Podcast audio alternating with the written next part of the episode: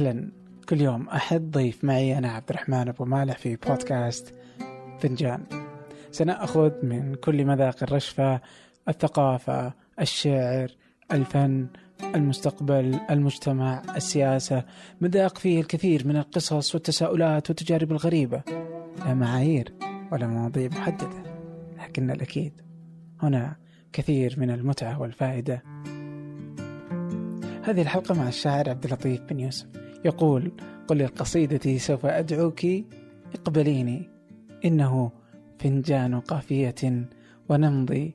هذا الشاعر الذي لا يشرب القهوة لكن يشرب آيس لاتيه.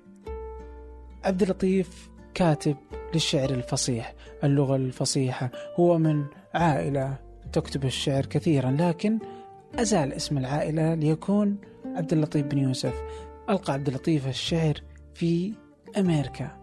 باللغة العربية كيف كانت هذه التجربة؟ كيف تجربته مع نشر الدواوين؟ أو كيف بدأ الشعر؟ حيث يقول أن الشعر بدأ صدفة. حديث رائع بين الجاهلية وصدر الإسلام والحالي ونعود بين الثقافات والحضارات يمنة ويسرى. فيقول بينما كانت الفراعنة توثق تاريخها بالأهرامات وثق العرب تاريخهم بالشعر. الحلقة هذه ممتعة ورائعة وشاعرية. ولا تنسوا تقييم البودكاست على آيتونز. هذا التقييم يعني لي الكثير أقرأ كل ما تكتبون. تستطيع أن تذهب على iTunes ومن ثم تكتب التقييم الذي تريد. وكذلك لا تنسوا أن تقترحوا أسماء تستحق أن تكون في بودكاست فنجان حيث نود أن نرى ونسمع. كثير من الآراء والأفكار والتجارب. راسلوني على أبو مالح at ثمانية dot com. أبو مالح at ثمانية dot com حيث أقرأ جميع الرسائل على بريدي. أما الآن لنبدأ. هذه حقت قل القصيدة سوف أدعوك. بليني إنه فنجان قافية. ونمضي. ونمضي. إنه فنجان. ممتن والله لجيتك والفنجان وال والشعر العربي الفصيح يعني. في على فنجان يعني أذكر إنه كانوا متلخبطين. هل هو فنجان؟ ولا فنجال؟ ولا فلجان. ولا فلجان إيه فيقول زبيد إنها فلجان يعني. اي فعجيب يعني.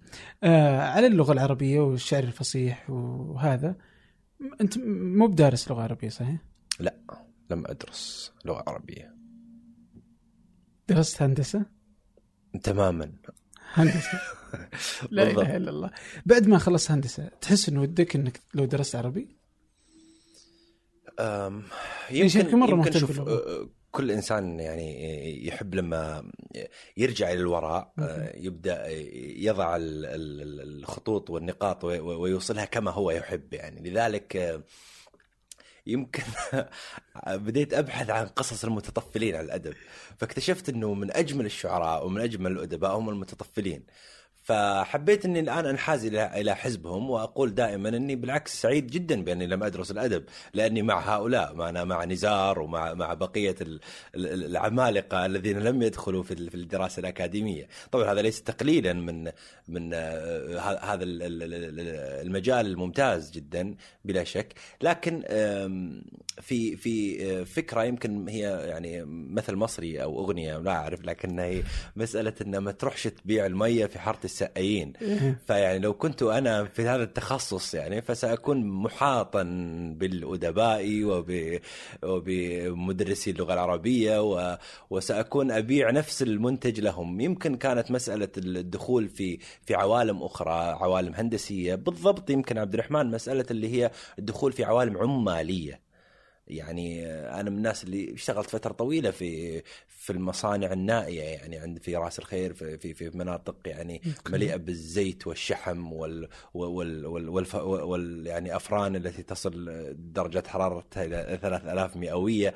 هناك الكثير من القصص التي تستطيع أن تأخذها من هنا وت- وتبعث وتبعثها ب يعني رحلة مستعجلة إلى إلى الأدب وتعيد قراءتها من جديد. يمكن كذلك الأشياء الجميلة إنه هو آم، الوصية اللي قالها محمود درويش إلى ال- آه، إلى الشعراء؟ آه، وكونوا نشيد الذي لا نشيد لهم فيمكن تخصصي وعملي في مثل هذا المجال جعلني أستطيع أن آه، أكون آه، نشيد الذي لا نشيد لهم آه، من الأشياء اللطيفة قبل أن أترك آه، شريك أحد الشركات اللي كنت فيها كتبت رسالة وداعية وكتبت فيها كثير من من بعض ال ال ال الأفكار وما ما- يجول بنا نحن كموظفين.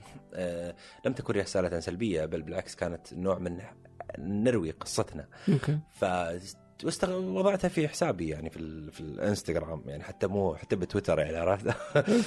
بشكل بسيط يعني مع صورة وأنا لابس ال uniform حق حق الدوام وجالس على الطاولة و- ومو محلق من 70 شهر.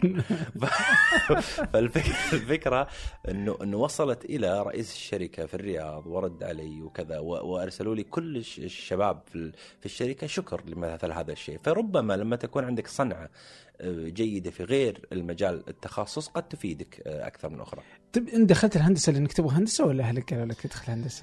والله أنا كثير ككل شاب سعودي يعني. آه، انصدم بأنه حصل درجة عالية في الثانوية. ف...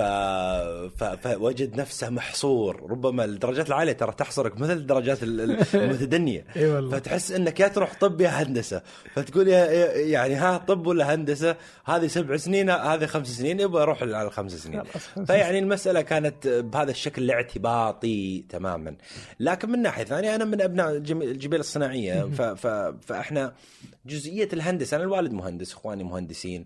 الفكرة طبيعية جدا. يعني أنا كان واحد يقول لي عبد اللطيف أنت تدري ما عندك شيء ولا شيء يعني مهم.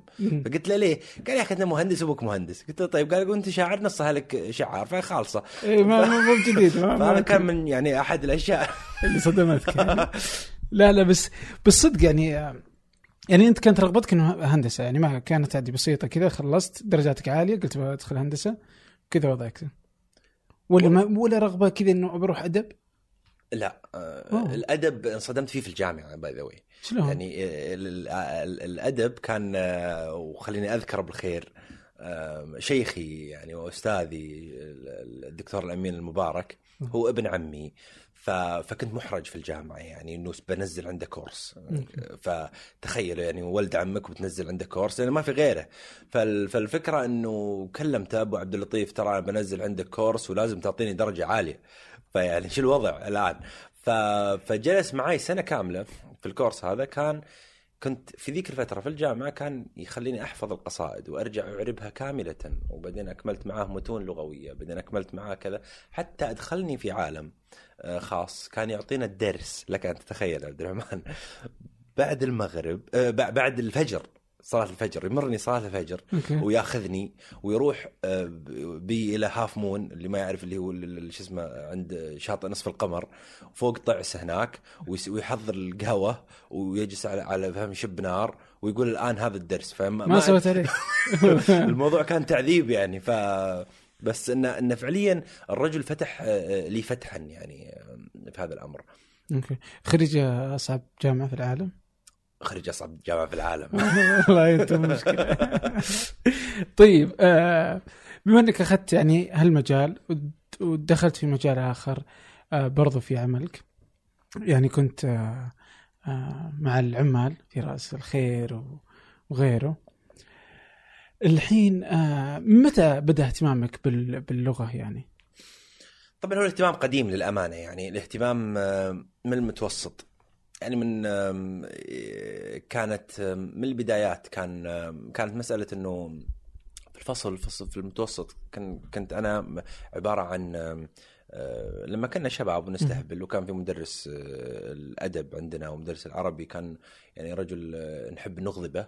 فكنا نجمع نسوي نص قصائد فالشباب يجيبون لي قوافي كل واحد يجيب لي يجيب لي كلمة مثلا تنتهي ب آه، راء أو تنتهي بمدري إيش وأنا أسوي عملية زي الخط الإنتاج فأجمعهم وأسوي كأنها قصة غزلية إنه مثلا في الجبيل كان عندنا مجمع الفناتير فكنت أقول مثلا إنه في مجمع مدري رحت مجمع الفناتير وشفت بنت اسمها عبير مدري من أوكي. هذا القبيل وكان يشقق هذا ال هذا ال الأوراق ويقول أنتم شباب قليلين أدب وأنتم ما تفهمون وكذا وكذا وكذا.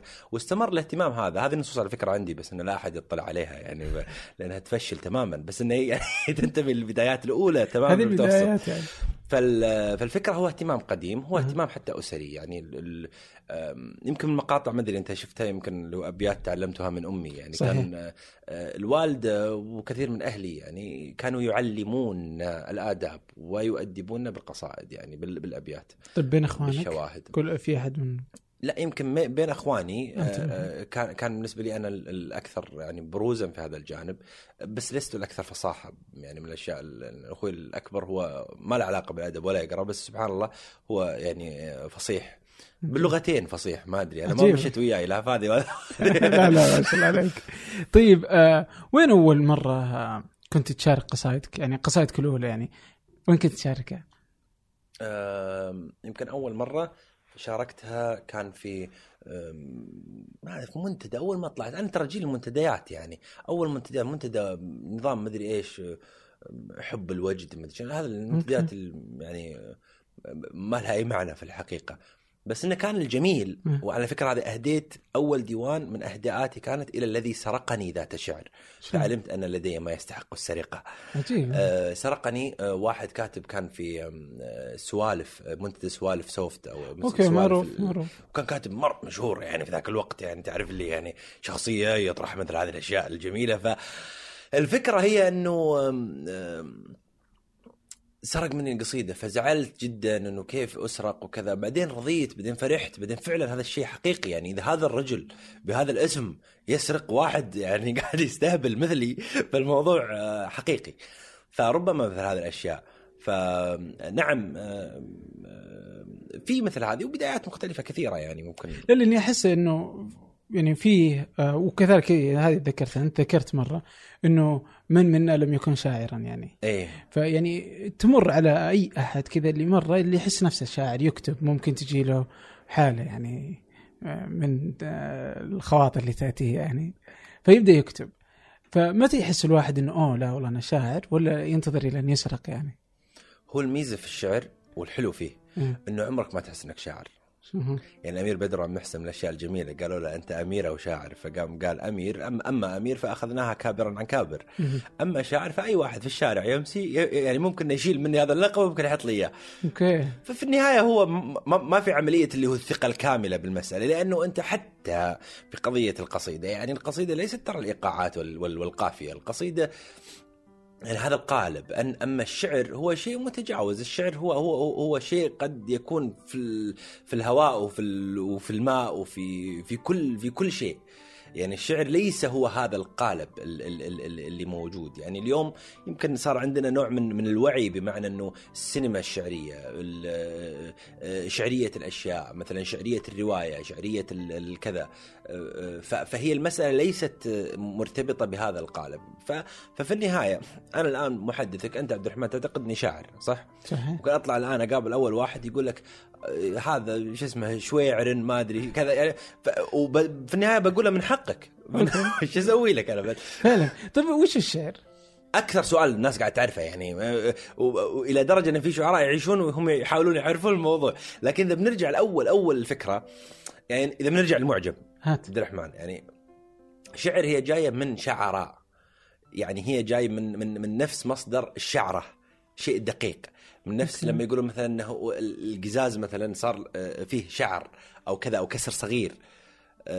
فهذه الأشياء الدقيقة الشعر من الأشياء العجيبة أنه لما نر- نرجع إلى مثل هذا المعنى وبعدين نشبكه بشيء آخر اللي هو قول آه، سيدنا عمر بن الخطاب آه، في قضية أن الشعر كان علم قوم لم يكن لديهم علم أصح منه. طيب علم الرجل يقول. لا مو بس يقول يقول أصح مو سالفة خيال ما خيال الموضوع صج. ف...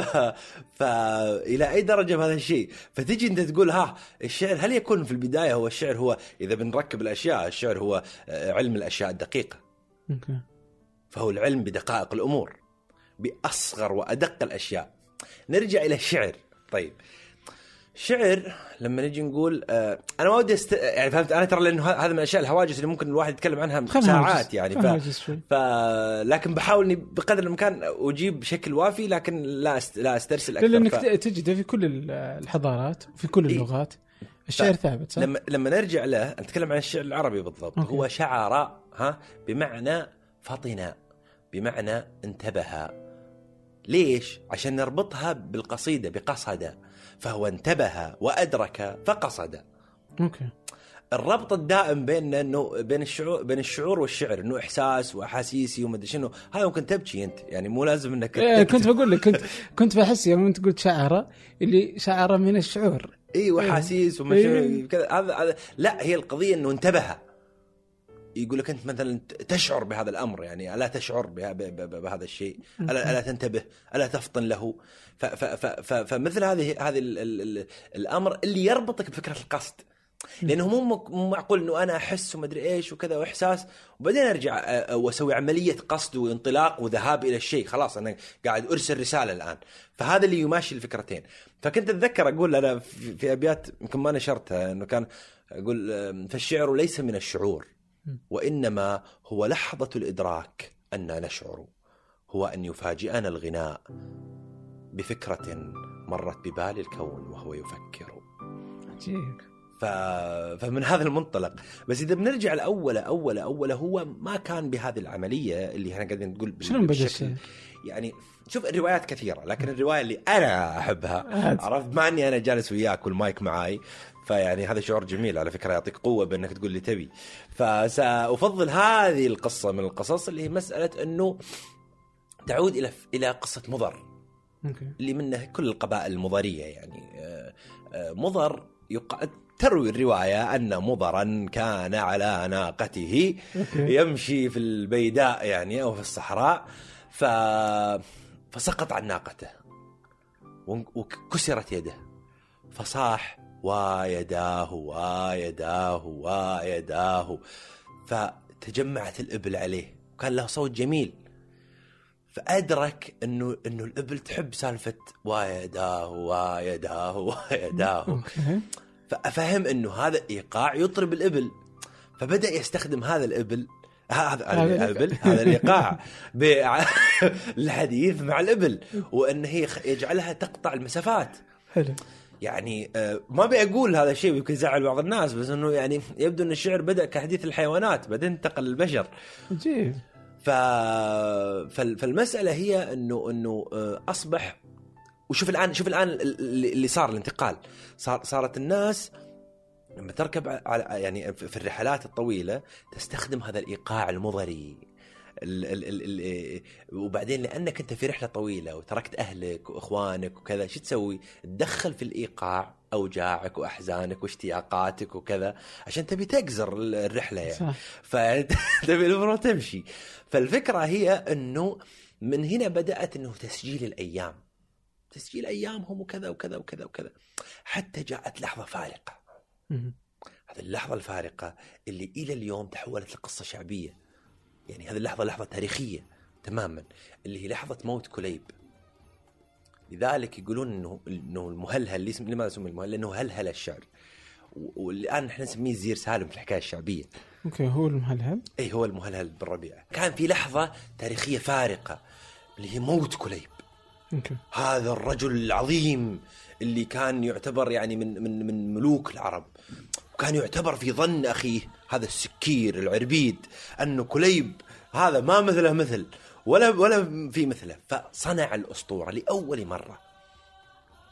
الشيء المتجاوز للواقع إلى الأسطوري.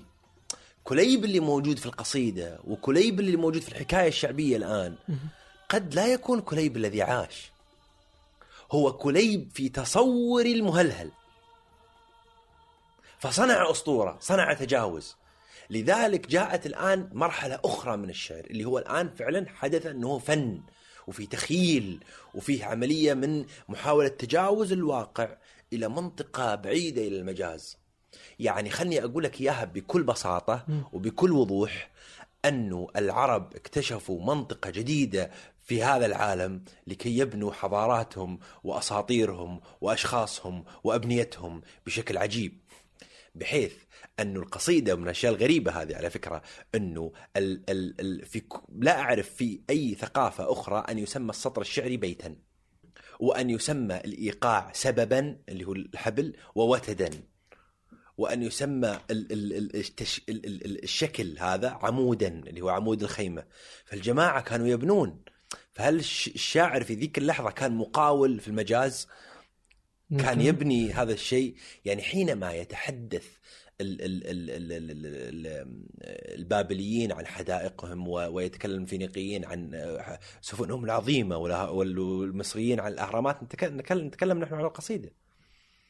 عن هذا ما قصيدة ما بعد كليب وليس قصيدة المضيريه قصيدة ما, بعد كليب. هذا الصناعة الهائلة اللي صارت. كانت نقطة تحول فعلية كانت نقطة تحول لأنه الآن صرنا. لأنه إحنا في النهاية أبناء الصحراء إحنا كنا ندرك تماما أنه هذه الحياة ذاهبة للعدم. هؤلاء العرب كانوا يعرفون أن كل شيء سيبنيه هذا الإنسان يثير السخرية. كانوا ينظرون وأظنهم كانوا ينظرون إلى الأهرامات ويضحكون. ما. هذا الإنسان السخيف الذي يحاول أن يخلد نفسه بهرم. اليوم نحن نستطيع أن نعيش تجربة امر- امرئ القيس كاملة مع فاطمة ولما ذهبوا إلى الغدير ونحر بعيرة ومدري إيش وأعيش تجربته كاملة. طيب؟ آه، وهو لم يترك شيئا ملموسا. خوفو وخفرع ومنقرع بنوا هذه الأهرامات لا أستطيع أن أكرر تجربتهم ولا أعرف أحاسيسهم ولا أعرف أي شيء عنهم. بينما في الشعر عرفنا بينما العرب استطاعوا أن يبنوا هذه الحضارة. عجيب. وأن يخلدوا أنفسهم تماما بشكل مدهش. من الأشياء اللي كانت ترعبني في قضية أنه ما مدى إدراكهم الهائل لمسألة أنه يدري أنه كان سيصل إلى الخلود. كان يعرف أنه كان يحفر في منطقة أخرى من هذا العالم. كان الشاعر حينما ينظر إلى الملك أو إلى إلى المن- الممدوح كان للشاعر أهمية أكبر من أهمية الممدوح. لذلك كان الملوك وإلى فترة قريبة إلى اليوم يدركون أن عليه أن يغدق على الشاعر كي يمدحه لأن الشاعر سيلبسك ثوب الخلود. لأنه هو إذا طبعا في اشتراطات بين الشاعر والمل والحاكم. أنا سألبسك ثوب. لكن أيها الحاكم أرجو منك أو, أو يعني أيها الممدوح أرجو منك أن تكون كفءا لهذا الم- المديح okay. لأن هي عملية يعني منفعة متبادلة المتنبي مدح كثر لكن لم يخلد إلا سيف سيف الدولة الدولة ليش؟ لأن القصيدة العظيمة كافأت الرجل العظيم ألبس ثوبا عريضا وقال له ألبس الآن okay. فلبس هذا الأمر فالسؤال التاريخي لولا المتنبي هل الناس ذكرت سيف الدولة كثير لا لا. لا إيه. كثير يعني من- أتوقع يعني إيه لا فعلا والله القصيدة كانت هي أشهر من سيف الدولة ذاته يعني بالضبط مم. فال- فالقضية هي هي مستمرة بهذا الشكل فهم كانوا يبنون في منطقة أخرى مم. بدأها المهلهل وبدأت خلق الأساطير ال- من هذا من هذا من خلال هذا لذلك الشعر آه، عند العرب آه، آه، يعني آه، يمكن هذه سيرته. تختلف في في الأماكن الأخرى في العالم في بشكل أو بآخر لكن ما يهمنا يمكن هو اللي هو مسألة انه انه انه إنه كيف نفهم حضارتنا وتاريخنا كيف نفهم انه إنه نحن فعلا لدينا حضارة. هذا الشيء كان كان كان اختراعا عظيما. في شيء كذا من من قصيدة معينة يعني نظرت لحضارتنا بشكل مختلف؟ يعني أنا من الأشياء اللي ادهشتني إنه في كثير من ال ال نفهم إحنا إنه إنه الشعر خزان الأخلاق يعني أو إنه فيه حكام وما ادري إيش وكلام كذا كذا كذا كذا. دقيقة الشعر هو خزان الأخلاق. لماذا العربي القديم يقول ولولا خلال سنها الشعر ما درى بغاة العلا من أين تؤتى المكارم فهل الشعر يسن الأخلاق. أم العكس؟ طيب خلينا نفكر مع بعض عبد الرحمن شوية ونقول إنه الشعر إيش قاعد يسوي؟ هو قاعد يصنع صورة عليا قاعد يبالغ في الأشياء فيطرح نموذج أعلى غير ممكن ولكنه آه، يصنع قيمة. يعني بمعنى إنه لما بعد كليب وفكره كليب والرجل ال- ال- ال- اللي صاحب السؤدد العظيم جاك واحد مثل مثل آه، حاتم الطائي. حاتم الطائي هو فعليا كان يصنع خلق الكرم. كان يؤسس لقيمة. هذا هذه هي ال- ال- اللي هو قاعد يؤسس لها. فيأتي شخص مثل عنتره بحكاياه وملاحمة ومدري إيش يؤسس فكرة الشجاعة. فالشجاعة اللي إحنا نعرفها ونمارسها هي شجاعة عنترة إحنا آه عنترة قاعد يأثر علينا إلى اليوم أنا وياك جالسين في في هذا المكان في في شرق الجزيرة العربية في الخبر فعلا. والأستاذ عنترة موجود ف فهل هو كان. فهل هو كان شجاع أم سن الشجاعه هو في شعره؟ است... إيه بالضبط انطلق من نقطة موجودة على الأرض. وذهب إلى نقطة عليا تماما وسن قوانين وأشياء ومبادئ وقيم عجيب قد لاحظت أن المسلسلات الكوميدية الجديدة ما تضحك مثل القديمة؟ النكتة كلها يتم تغيير مفهومها الحين بسبب الصوابية السياسية يعني الطرف عموما قائمة على هذه الأشياء قائمة على الأشياء المخطئة سياسيا. هذا فن النكتة كله ممكن أنه يتم إلغائه إذا صار كل شيء مصيب سياسيا يعني. أو تعرف دان جلبرت رائد الأعمال اللي قدر ينعش مدينة ديترويت. بالتصميم. قام بشراء آه، معظم العقارات في ال downtown في مدينة ديترويت. لما اشترى العقارات وظف فيها 24 من أبناء كليفلاند من أبناء ديترويت. أو حتى النوم. ثلث يومنا يروح فيه. تعرف وش النوم وكيف يصير بالضبط؟ ما في إجابة واضحة ليش إحنا نحتاج النوم. الذواكر اللي تعلمناها خلال اليوم تنتقل من الذاكرة قصيرة المدى إلى الذاكرة طويلة المدى. العالم مليان أفكار وفي بودكاست أرباع كل أربعة حلقة عن فكرة جديدة وبموضوع مختلف. بس أبحث. أرباع. في أي برنامج بودكاست تستخدمه. طيب أنا الحين عندي آه، احس ثلاث نقاط. أنا أحس إني رحت بعيد صح؟ لا لا لا لا خليك خليك. اذهب آه، وين ما تبي. بس الحين إيش؟ في ثلاث نقاط. بالنسبة للديوان يعني إنه الشعر كان هو ديوان العرب. هو كان آه، اللي مثلا زي سيف الدولة في قصص برضو كيف كان الشعراء مثلا ديوان العرب جزء من العملية. بس مم. لاحظ شغلة. ال- العرب لكمية إيمانهم ب يعني مثلا في نص أنا خلني أقول لك إياه إنه إنه يا ليت حتى المشا... أو المستمعين يسمعون اللي هو مسألة إنه إنه قافية من أجل معلقات لدرويش لما كان يقول يقول أنا لغتي وأنا معلقة معلقتان عشر. آه، أنا ما قالت الكلمات إيش كن آه، فكنت لها آه، فكنت لنبرها جسدا. بعدين يقول يقول أنا لغتي مسل مسلة آه، آه، ومسلتي وحدائق بابلي آه، ومسلتي وهكذا. الفكرة إنه ه- اللغة أصبحت الهوية وليس الديوان فقط وأصبحت الحضارة وأصبحت كل الاشياء هذه في هذه الصحراء. كثير من الأديان مرت على هؤلاء العرب ال- ال- ال- ال- الموجودين لم تثيرهم.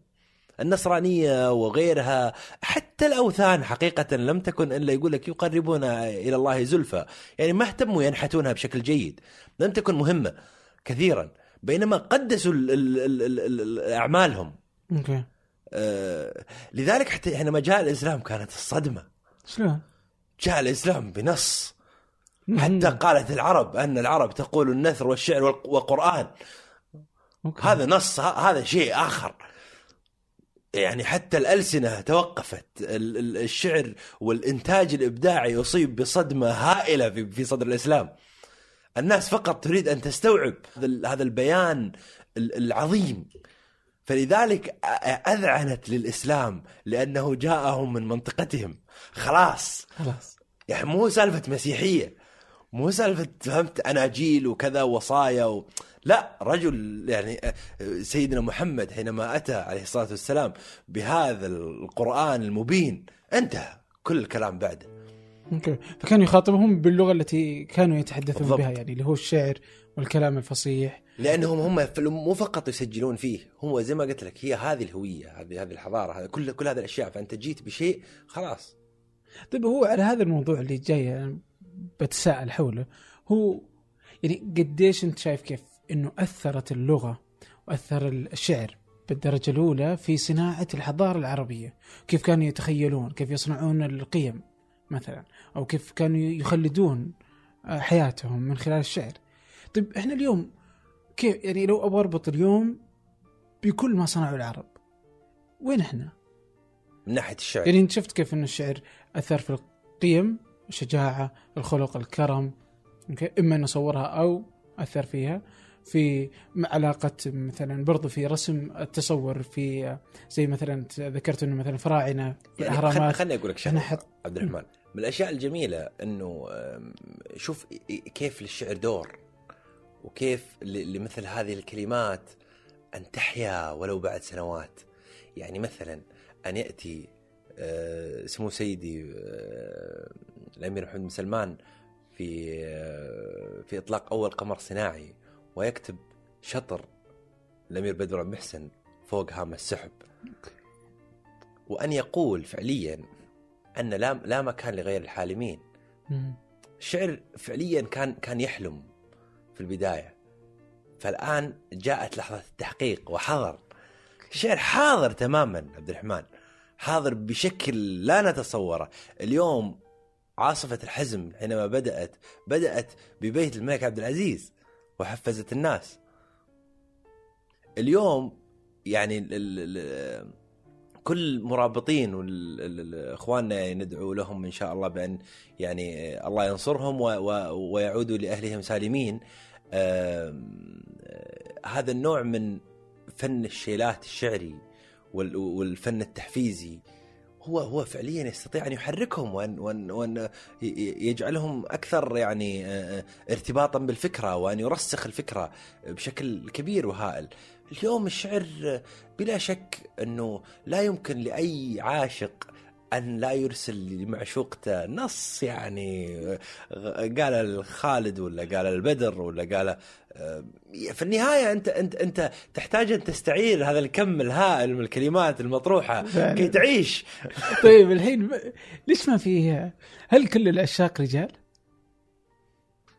والله أنا ترى طرحت استفتاء فعندي فيعني ال ال ال ال وأنا طرحته كسؤال فيعني أنت الآن قاعد تطرحها علي أنا كسؤال طيب جاوب ف آه، آه، أعتقد لأنك ذكرت أنت قبل شوي شفت كيف آه، سلسلة الأسماء كلها رجال أنا أعتقد إنه يمكن يسمحون للنساء وهم يعني أقدرهم جدا إنه خليني أبدأها بمديح بمديح إنه المرأة قادرة أن تحب بكل قلبها. بينما الرجل لا يستطيع أن يحب بكل قلبه. طيب ماذا يعني هذا؟ الشعر والتعبير هو ابن عملية الاسترجاع. يعني يقولون أصلا ينبوع الشعر هو هو الطفولة وال وال والذكريات والحنين طاقة الحنين الهائلة هذه. فأنت كل مشهد يمر عليك هو مشهد تراكمي. فأظن إذا حاولنا نرسم الأشياء ف فقلب ال- ال- الذكر قد يكون تراكميا. لذلك آه، مسائل التعبير الشعري قد تكون عنده أكبر لأن استخدام الذاكرة. يعني خليني أقول لك أشرح لك إياها بشكل آخر. بازوليني على فكرة مخرج من أحد أعظم المخرجين في الس- في السينما الشعرية. كان كان يقول لما يتكلم عن عن الشعر وعن كذا إنه إنه قاعد يقول لهم يا جماعة القضية في السينما ما هي قضية الكتابة. السيناريو شغلة وفي لغة أخرى اللي هو لغة الإيماءات وكذا وكذا وكذا. بعدين قال دقيقة وش الشعر؟ قال الشعر هو الذاكرة والأحلام. أوكي. بس. الذاكرة والأحلام. هم. يقولوا خلينا نشتغل من الحين. من هنا. فيقول نبدأ من هنا على الفكرة. فالذاكره التراكمية وخاصة ال- ال- الشعورية هذه قد تخدم آه، آه، الذكر في هذا الشيء. آه، أنا لا أدري. أنا لست عالم نفس ولا شيء. أنا أقول لك تصوري يعني. القدرة هذه المرأة عندها القدرة الهائلة لل لأن تحب كامل شعورها وكامل إحساسها. وهذا قد يفقدها فكرة ال ال ال ال خلينا نقول ال- التدرج هذا اللي ممكن يخدمك في النص. أوكي. أه، بس أحس هذا يعني تقدر تورطنا انت عبد الرحمن. لا لا الحين بورطك بعد زيادة. ور- وش المشكلة سالفه إن- الشعار أنا؟ أقول لك هذا نوع من من تصوري يعني. أوكي. لكن أنا يعني أقدر جدا وأعتقد ها أنه لدينا كان في أع- أعظم الشعراء في تاريخنا كان مثل الخنساء مثل ليلى الأخيلية مثل كذا والنساء استطاعوا أن يقدموا نماذج شعرية هائلة وعظيمة. أوكي. إيه، فيعني بس لما نشوفهم يعني. فهذه مسألة هذا مشهد يعني ملاحظ. فيه ملاحظة أخرى. يعني إيش رأيك آه، يعني خلاف انك وسيم بس إيش رأيك في موضة الشعار الوسيمين يعني؟ شوف أنا أعتقد أنه أنه آه، هذا يعطينا يدخلنا في منطقة أخرى هات. اللي هي مسألة أنه إلى أي درجة الشعر هو عبارة عن حضور وشخص وإنسان وله يعني وجود وإنه عملية تفاعلية تواصلية بين شخص وبين شخص يعني بين بين جمهور وما بين إنه نص ومكتوب ومطبوع وكتاب. أنا أميل إلى فكرة إنه شخص. بل بالعكس قد تكون هناك شخص آه، يكون له آه، حضور هائل لأنه دميم يعني الخلقه. هذا الرجل رقيق القلب ودميم الخلقة. ويكون فيه نوع نوع من هذا العمل. بالإضافة إلى إنه إنه ذكرتني يمكن بأحد آه، آه، أشهر الشعراء الجميلين في التاريخ العربي اللي هو عمر بن أبي ربيعة. أوكي.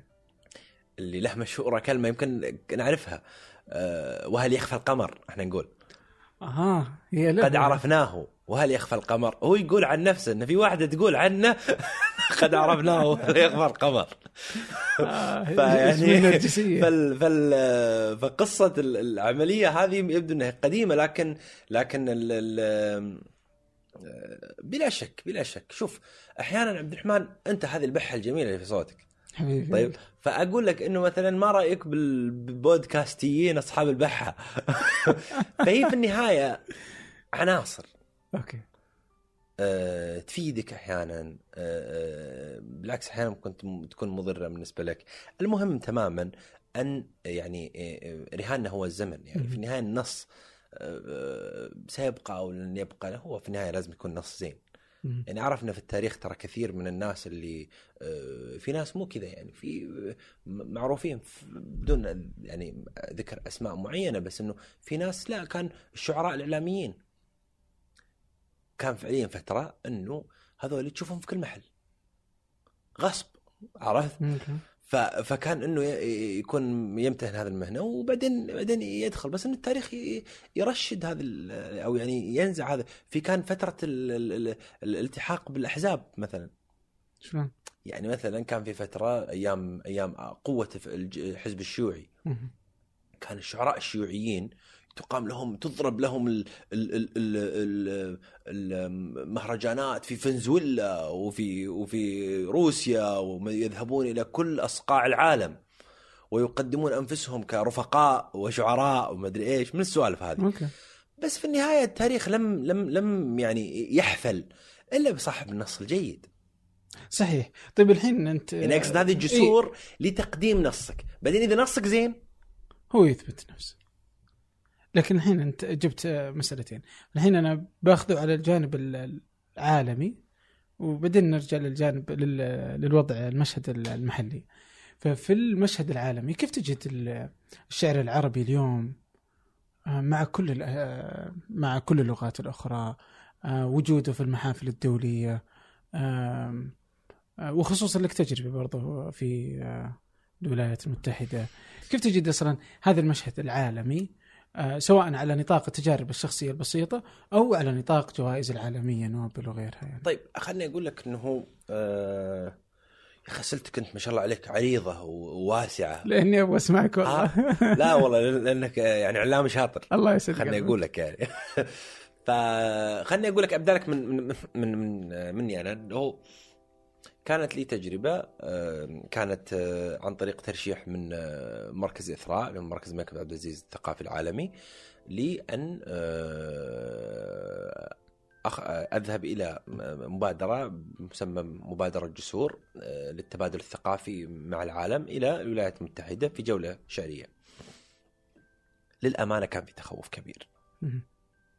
قاعدين نقول يا جماعة شو نسوي؟ يعني إحنا قاعدين بنقدم شعر بلغة أخرى، بنقدم لجمهور أجنبي، هل سيحفل بال... بال... بان يحضر وكذا؟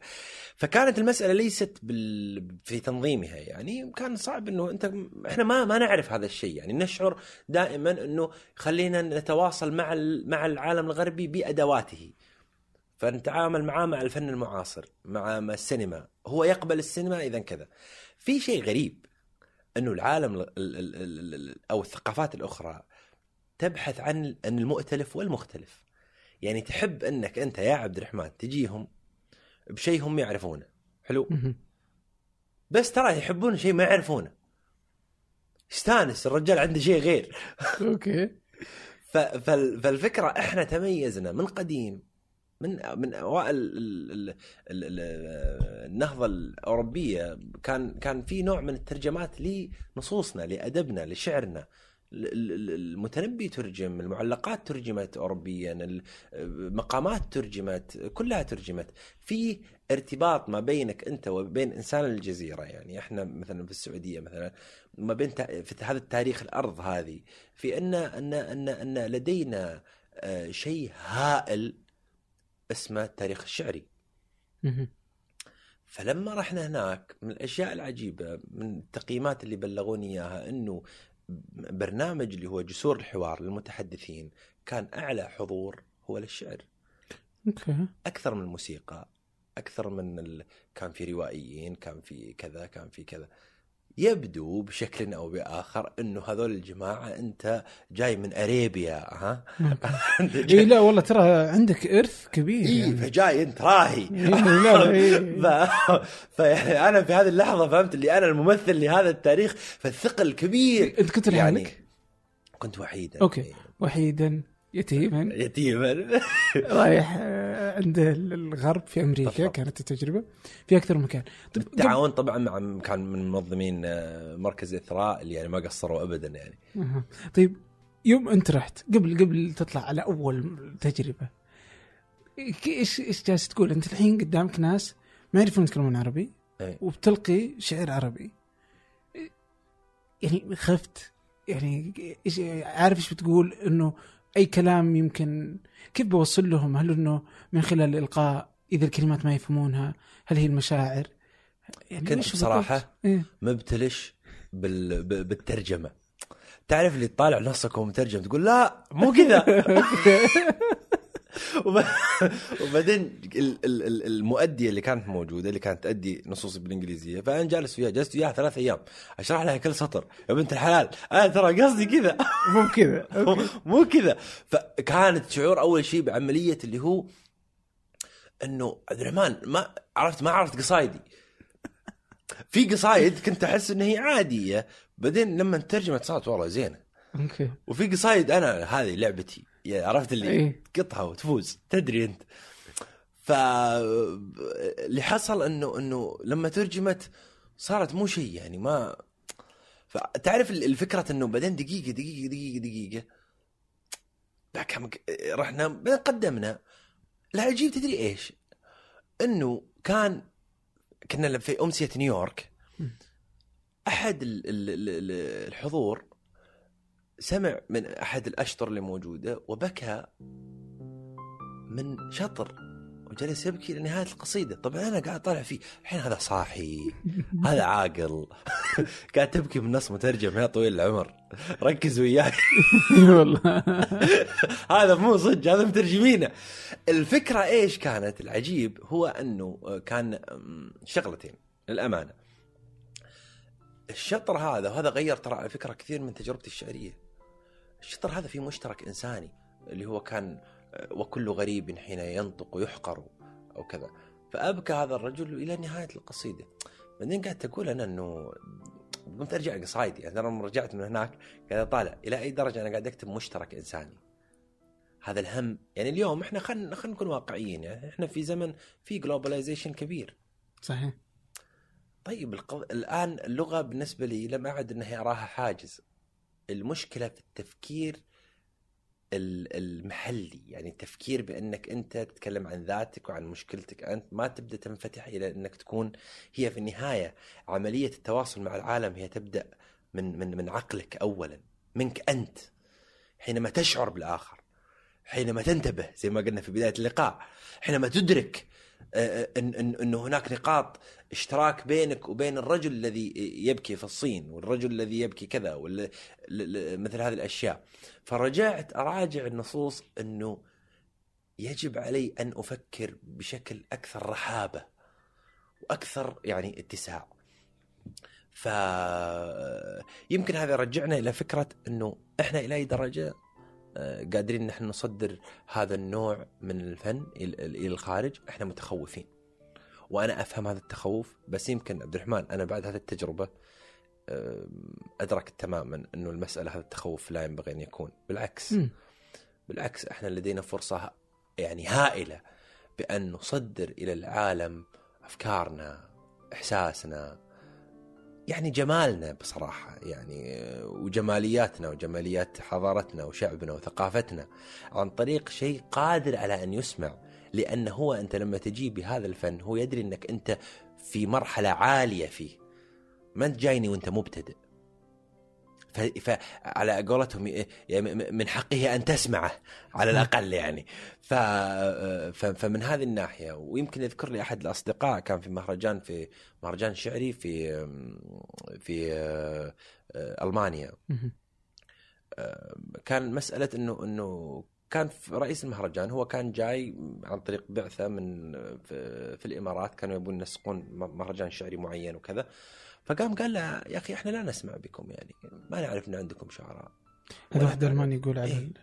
يقول ما عرب؟ نعرف. إيه يقول ما نعرف عندكم شعراء ولم نسمع. يقول يا أخي هذه المهرجانات العالمية الموجوده وكذا ما نعرف لكم حضور. عجيب. ف... فإلى أي درجة إحنا عندنا شعور إن إحنا مكتفين بهذا الفن لنا. يعني يعني من حق العالم علينا أن ننشر هذا الجمال. هل هو شعور نقص ولا إنه شعور اكتفاء؟ شوف أنا ما أقدر أقول نقص لأن في النهاية خلينا نقول هو توجس. يعني في النهاية إحنا قاعدين نحاول اليوم إن إحنا نتواصل مع الآخر. وقاعدين نجد وش القنوات الأجود والأفضل وكذا بينما الآخر قادر إنه يفتح يده ويجيك. يعني هو يبي منك الشيء ال- ال- ال- ال- الجميل هذا اللي هو المختلف ال- ال- الفريد اللي ما ما ما حصله في مكان ثاني. يعني خلينا بصراحة كثير من مثلا السينما أنت عندك هوليوود وعندك السينما في ألمانيا وفي في فرنسا وفي في إيطاليا وفي متقدمة جدا. لما أنا أبدأ في السينما السعودية وأصدرها وكذا جهد طيب وجميل رائع جدا. لكن آه، ينبغي أن يكون معها في نفس الوقت شيء مكتمل. فأنا لما أخرج الخارج أنا متوازن ما بين أنه يا جماعة أنا جيد هنا وأنا أتعلم هنا. فأنا أحب أتعلم وأنا عندي شيء اقدمه لك في نفس الوقت. آه، فهذه الفكرة ال- ال- اللي استقرت في نفسي إنه فعلا ينبغي يمكن ينبغي حتى علي أنا. يعني أنا لا أريد أنا من الناس اللي أحب إنه على الأقل أنا أبدأ أشتغل في مثل هذا الشيء بدل ما إني أنتظر مثل هذا ال- ال- الأمر. آه، ويمكن من الأشياء اللي كتبتها على الأقل كنص آه، شعري هو وهي مجموعة الآن قاعد أجمعها في فيما يتعلق بقضية الهويات. يعني أكثر أكثر ال- ال- النقاش في اليوم في زمن المهاجرين والاختلاف وكذا. فالثيمه الأساسية في في قضية قلق الهوية. أوكي. يعني آه، فأنا من هناك أنا من هنا يعني آه، بالضبط أنا من وين. فكان مثلا بعد نيويورك مثلا من الأشياء اللي اللي كتبتها كان كان نص آه، بعنوان New Yorker. أوكي. وأصريت على كلمة New Yorker. أدري إنه بيزعل المدرسين يعني أو الأكاديميين مني لكن هو وصفه New Yorker. أوكي. يعني هو- ال New Yorker هو الرجل اللي هو المواطن الغريب لأن نيويورك هي بلد المهاجرين. فحينما يقول لك الشخص أنا New Yorker فاساله طيب ولكن من أين أتيت؟ آه. ف... فالعملية آه، بهذا الشكل فحافظت على مسماها يعني وكتبت النص. آه، النص بعنوان آه، New Yorker. المواطن الغريب. حجر تعثر بي ولا أتعثر. أتسيء لي هذه البلاد وأشكر بتلفت القلب انتبهت وعن لي برق فقد ألد الغيوم وأمطر. هل طاش لبي فارتطمت بنجمة فجرحت معنى ثم سالت أسطر وتوحدت في الولايات التي شاخت حداثتها وظلت تنكر. فالشارع الطولي يعبره الجميع بخفة لكنني لا أعبر. أمسكت أعصاب الكلام. صرخت في صمت الوجود. سأختفي وسأظهر حتى انتزعت الطين من جسدي. وصحت يا طبيعة كلنا نتحجر. وسخرت من أثر الخيال على يدي. فهل الخيال حضور ما لا يحضر. وجع قديم منذ أن طفحوا من البحر الغزاة وفي التلال تشجروا. حدقت في المرآة أي حقيقة؟ بملامح لما تزل تتغير. أأنا أنا؟ هذا السؤال سئمت من تكراره لكنه يتكرر. آنست نارا والتجأت بفكرة في وحشة الليل المعلق تسهر ومضيت أستسقي الحضارة ربما هطلت علي وربما أتحضر. أعيد تصهال الخيول؟ أم الهنود الحمر يوجعها المجاز الأخضر بهوية الأرقام تبلعني المدينة. واسمي العربي قد يتبخر. إثنيتي قد زيفت لوني فجربت الجروح لأن لوني أحمر. جرح لكي يحكي النزيف رواية أخرى عن الجسد الذي يتصبر. يشتاقني الوطن الحبيب. كلما مرت علي نسائم أتكسر.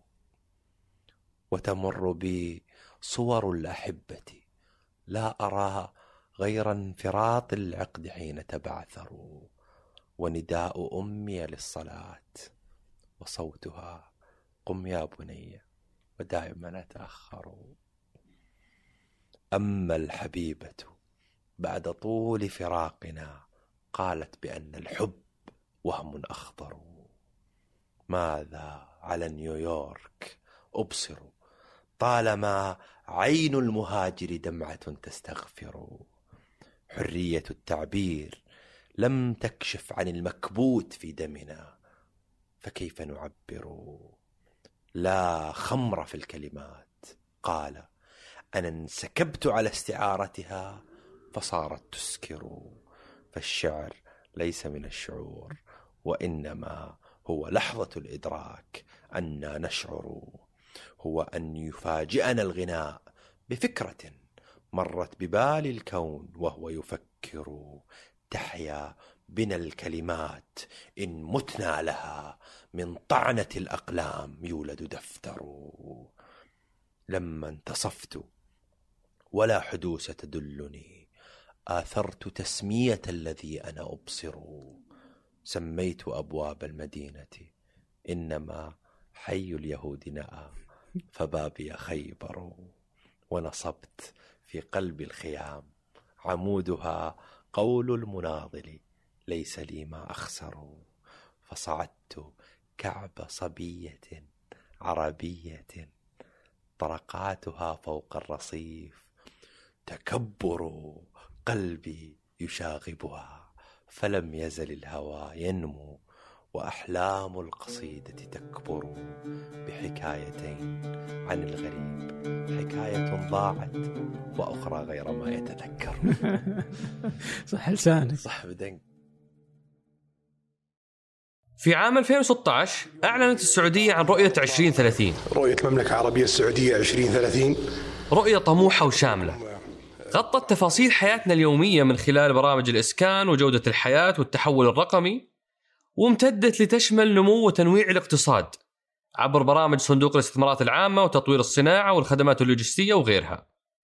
اليوم وبعد أربع سنوات من هالرحلة المثيرة يتبادر لأذهاننا عشرات الأسئلة عن مستهدفات وبرامج ومؤشرات الرؤية.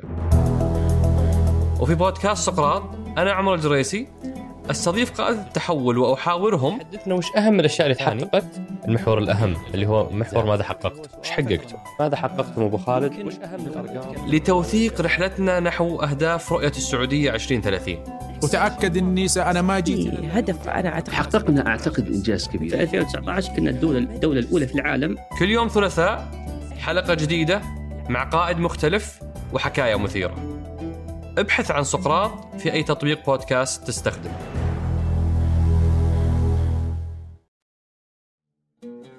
يعني نيويورك طبعا من أحب البلاد إلى قلبي يعني جميل جميلة والله ال- الشعر الفصيح يعني في السعودية. يعني وين موقع مع ال- ال- النبطي؟ حس النبطي ماكلكم ماكل يعني أنتم ما أنتم قادرين تشوفون شيء يعني طبعا بعدل لك بعض المفاهيم وش رأيك؟ اي يقولون أفصح عن قولك معناها إنه قله بشكل واضح. أوكي. طيب فمعناها اللي يكتب العاميه اليوم هو اللي قاعد يفصح. يمكن اللي أنا قاعد أكتبه هو فعليا هو رموز غير مفهومة فهي فهي ليست فصيحة في في المتداول ال- الحالي يعني. طيب والنبطي هو ينتمي إلى مرحلة عمودية يعني بمعنى إنه النص يبتدأ بال- بالدعاء وينتهي بالصلاه على النبي ومدري إيش. فال- فالقصيدة النبطية شبه انتهت أصلا فالآن إحنا عند عندنا الآن قصيدة شعبي. محكية أو آه. شعبية.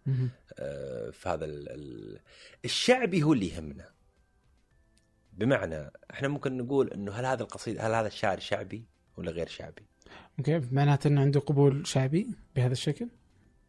في النهاية أنت ما يفرق وياك إذا قدرت ان إن اليوم مثلا ال- الإشكالية ليست في ال في ال في, ال في ال- الجريدة اليوم أو النص اللي أنت ممكن تقدمه أحيانا في في ثمانية مثلا في ال- في الموقع عندكم هو مكتوب بلغة عربية مع ذلك هو شعبي وقادر على التواصل مع الناس. فكذلك هي المسألة في ال في ال أنا عندي حدود غير غير غير موجودة. يمكن آه. عبد الرحمن آه، الناس تختلف معي أنا ما عندي حدود في المسألة. أنا أعتقد ان الشعر شعر أنا لو واحد قال قصيدة زينة أقول الله. طيب لو واحد لاعب في الوزن والقافيه أنت تزعل. يعني. لا في النهاية أنت سويت الاشتراط الفني. بس مو قضيتي أنت والله كاتب آه، آه، أغنية. مدري إيش. الحين يقول لك مثلا الأغنية كلمات. ها؟ وهذاك نبطي. وهذا ابن الحلال من شنو؟ فصيح. وذاك تفعيله. يا أخوي لازم ناخذ كورس بعدين نسمع قصيدتك. مو معقول يعني. طيب لا يعني, يعني وبعدين التصنيفات برضو ضعفت من الشعر السعودي. يعني أنا من الأشياء اللي أنا تهمني للأمانة اللي هو جمع شتات الشعر السعودي. فعلا والله. يعني مثلا الآن الشعر شباب شباب زي الورد والله شباب رائعين يكتبون القصيدة العامية. لما يجي الآن يطلع على على الناس ينصبون له خيمة ويحطون له كذا صورة إبل ولازم متلطم ويقول قصيدته يقول يا جماعة ما ما- فهمت؟ اللي اللي فيه محاولة لدفعه في هذه المنطقة. يأتي واحد مثلي أنت لازم تصير مثقف وجمعية ثقافة ومدري إيش. وقهوة. يا أخوي وقهوة ساخنة. ترى أنا آخذ آيس لاتيه. يعني فعليا ما لي شغل بموضوع ما أحبه يا أخي. لكنه مرتبطه فيك. لا يعني في النهايه في النهاية أنا أنا في في النهاية أنا لست مثقف يا أخي. مثقف رجل مليء بالعناوين الكتب. من تسولف معه أعطاك سبعين ألف عنوان. يعني عليك أن تقرأ هذا وعليك أن تقرأ هذا ويقول مدري وين في في هذا. يعني تحس في النهاية يعني يزعلون ترى المثقفين كذا بس إنه في النهاية المثقفين مشكلته إنه ما عنده هو سالفة يقولها. يا أخوي قل لي سالفتك أنت وش تفكر فيه؟ اي لا يعطيك سوالف الناس. كل سوالف العالم عنده. فأنا ما مبتلش ب... ب... بال. أنا عندي سالفة بقولها بس يعني المسألة لا تحطني في قضية إنه مع شباب مثقفين الله يجزاهم خير. جميل إنهم يحفظون هذا التراث ويقرؤون العناوين وحريصين على معرض الكتاب. شيء جميل. يعني الحين أقرأ في Kindle. ما ما رحت بال... هذا الموضوع المعرض. فال الفكرة إنه والشخص اللي هو ال... كاتب الشعر الفصيح الكلاسيكي يضمن ضمن الت... الأمور التعليمية وخدمة اللغة العربية وما ادري إيش، يا أخوي هو مو فكرته خدمة اللغة العربية، لو يبي خدمة اللغة العربية راح المجمع اللغة وجلس في الم... في, ال... في السالفة ذي. وخ... يعني من الأشياء التعليقات اللي تاتي في في الشعراء لما يكتب نص فصيح يقول لك "يا أخي والله ما شاء الله جميل إنك تحافظ على اللغة. أنا مو القضية أنا في النهاية أدواتي هذه. أوكي. أجد انه أجد إنه أنا أستطيع أن أتجلى. قدرتي يعني في هذا الشكل سواء باللغة هذه أو بالشكل هذا في واحد يكتب بالقصيدة الحرة المفتوحة في واحد يكتب بالقصيدة مثلا الكذا أه، وهكذا. المسألة في النهاية أنت قل لي جميل غير جميل. أنا مو جايك اخدم ولا جاي يعني فكرة ال... إن شاء الله إني بخلص قصيدتي وبروح وياك أنظف الكورنيش وتطوع. ما عندي مشكلة. بس تحس ما له علاقة بخدمة اللغة العربية من عدمها. يعني أقصد إنه محافظتك على ال- إحنا شفت حديثنا الكلام عن الشعر هذا.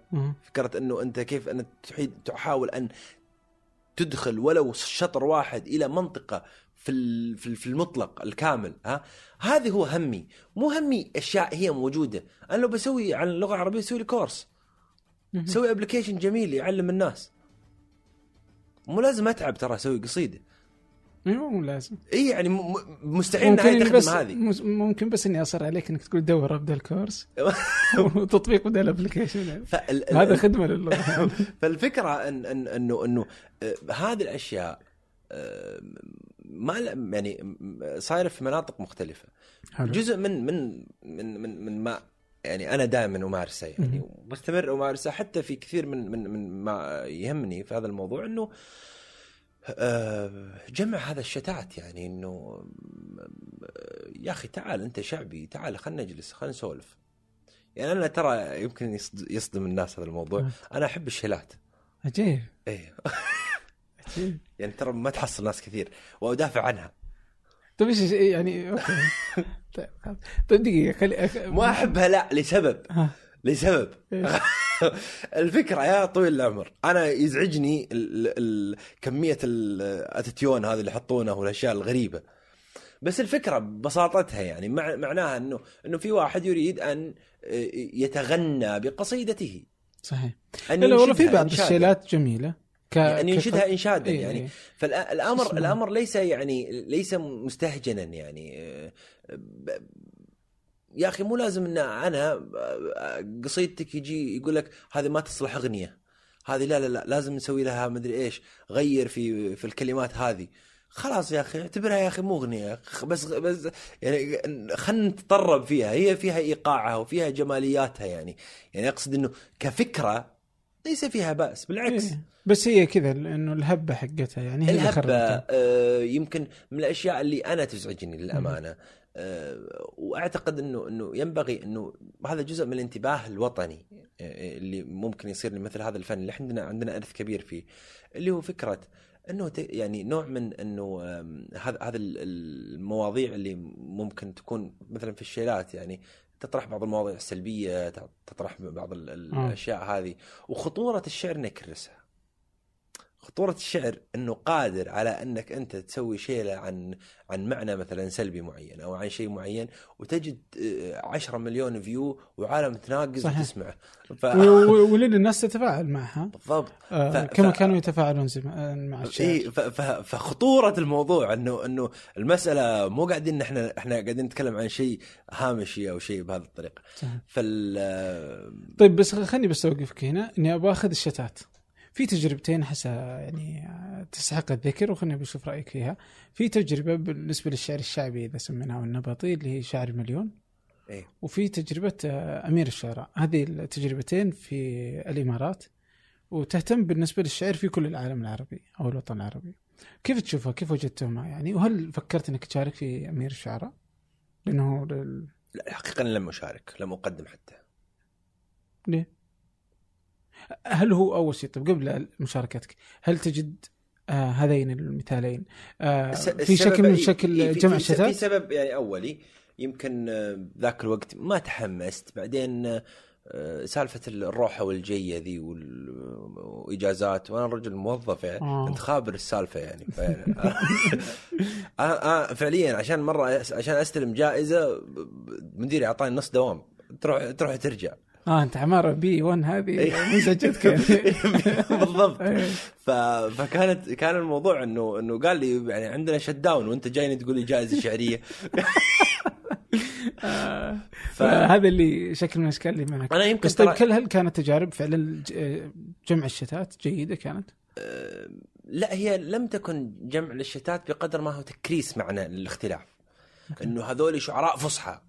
وبرنامج لشعراء الفصحى وتكريس لفكرة هذا برنامج شعراء نبطي. آه، هذا قائم على فكرة وطنية هذا قائم على فكرة قبلية آه،. عشان التصويت. آه، هذا قائم يعني أقصد هذا الإثقال للأشياء يعني بشكل كبير. فيمكن أنا مش مش كثير مع مع مع هذه التجربة.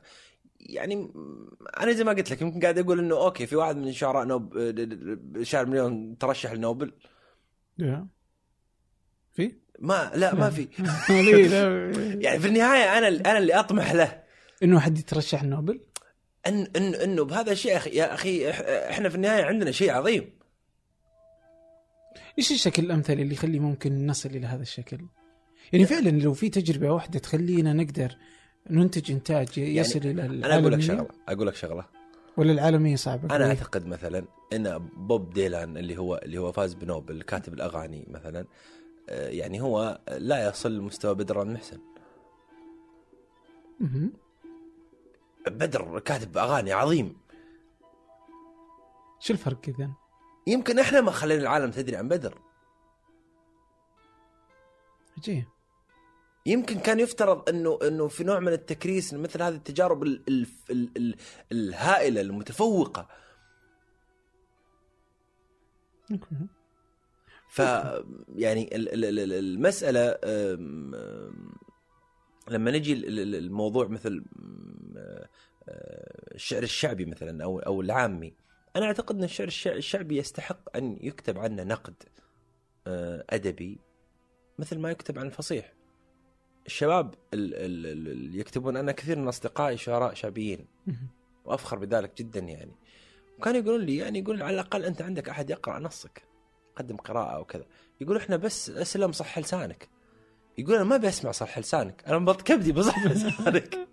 فالفكرة إنه يقول أنا تعبان. ويقول صح لسانك. أنا مسوي كم فكرة كم كذا. فالفكرة ان إن- وب- بنفس الشيء لما يجون ناس مثلا كتاب أغنية. يعني إحنا مو زي الأجانب. من اي ناحيه؟ يعني الأجانب حتى لما كنا في نقاشات في ال- ال- الولايات المتحدة كان كنت أقول لهم أنتم تسمونها هذه lyrics وهذا poetry اوه إحنا ما نسمي lyrics و poetry إحنا هذا شعر. أوكي. إحنا لما لما لما يجينا شخص مثل الأمير عبد الرحمن بن مساعد مثلا إحنا نعتبره شاعر.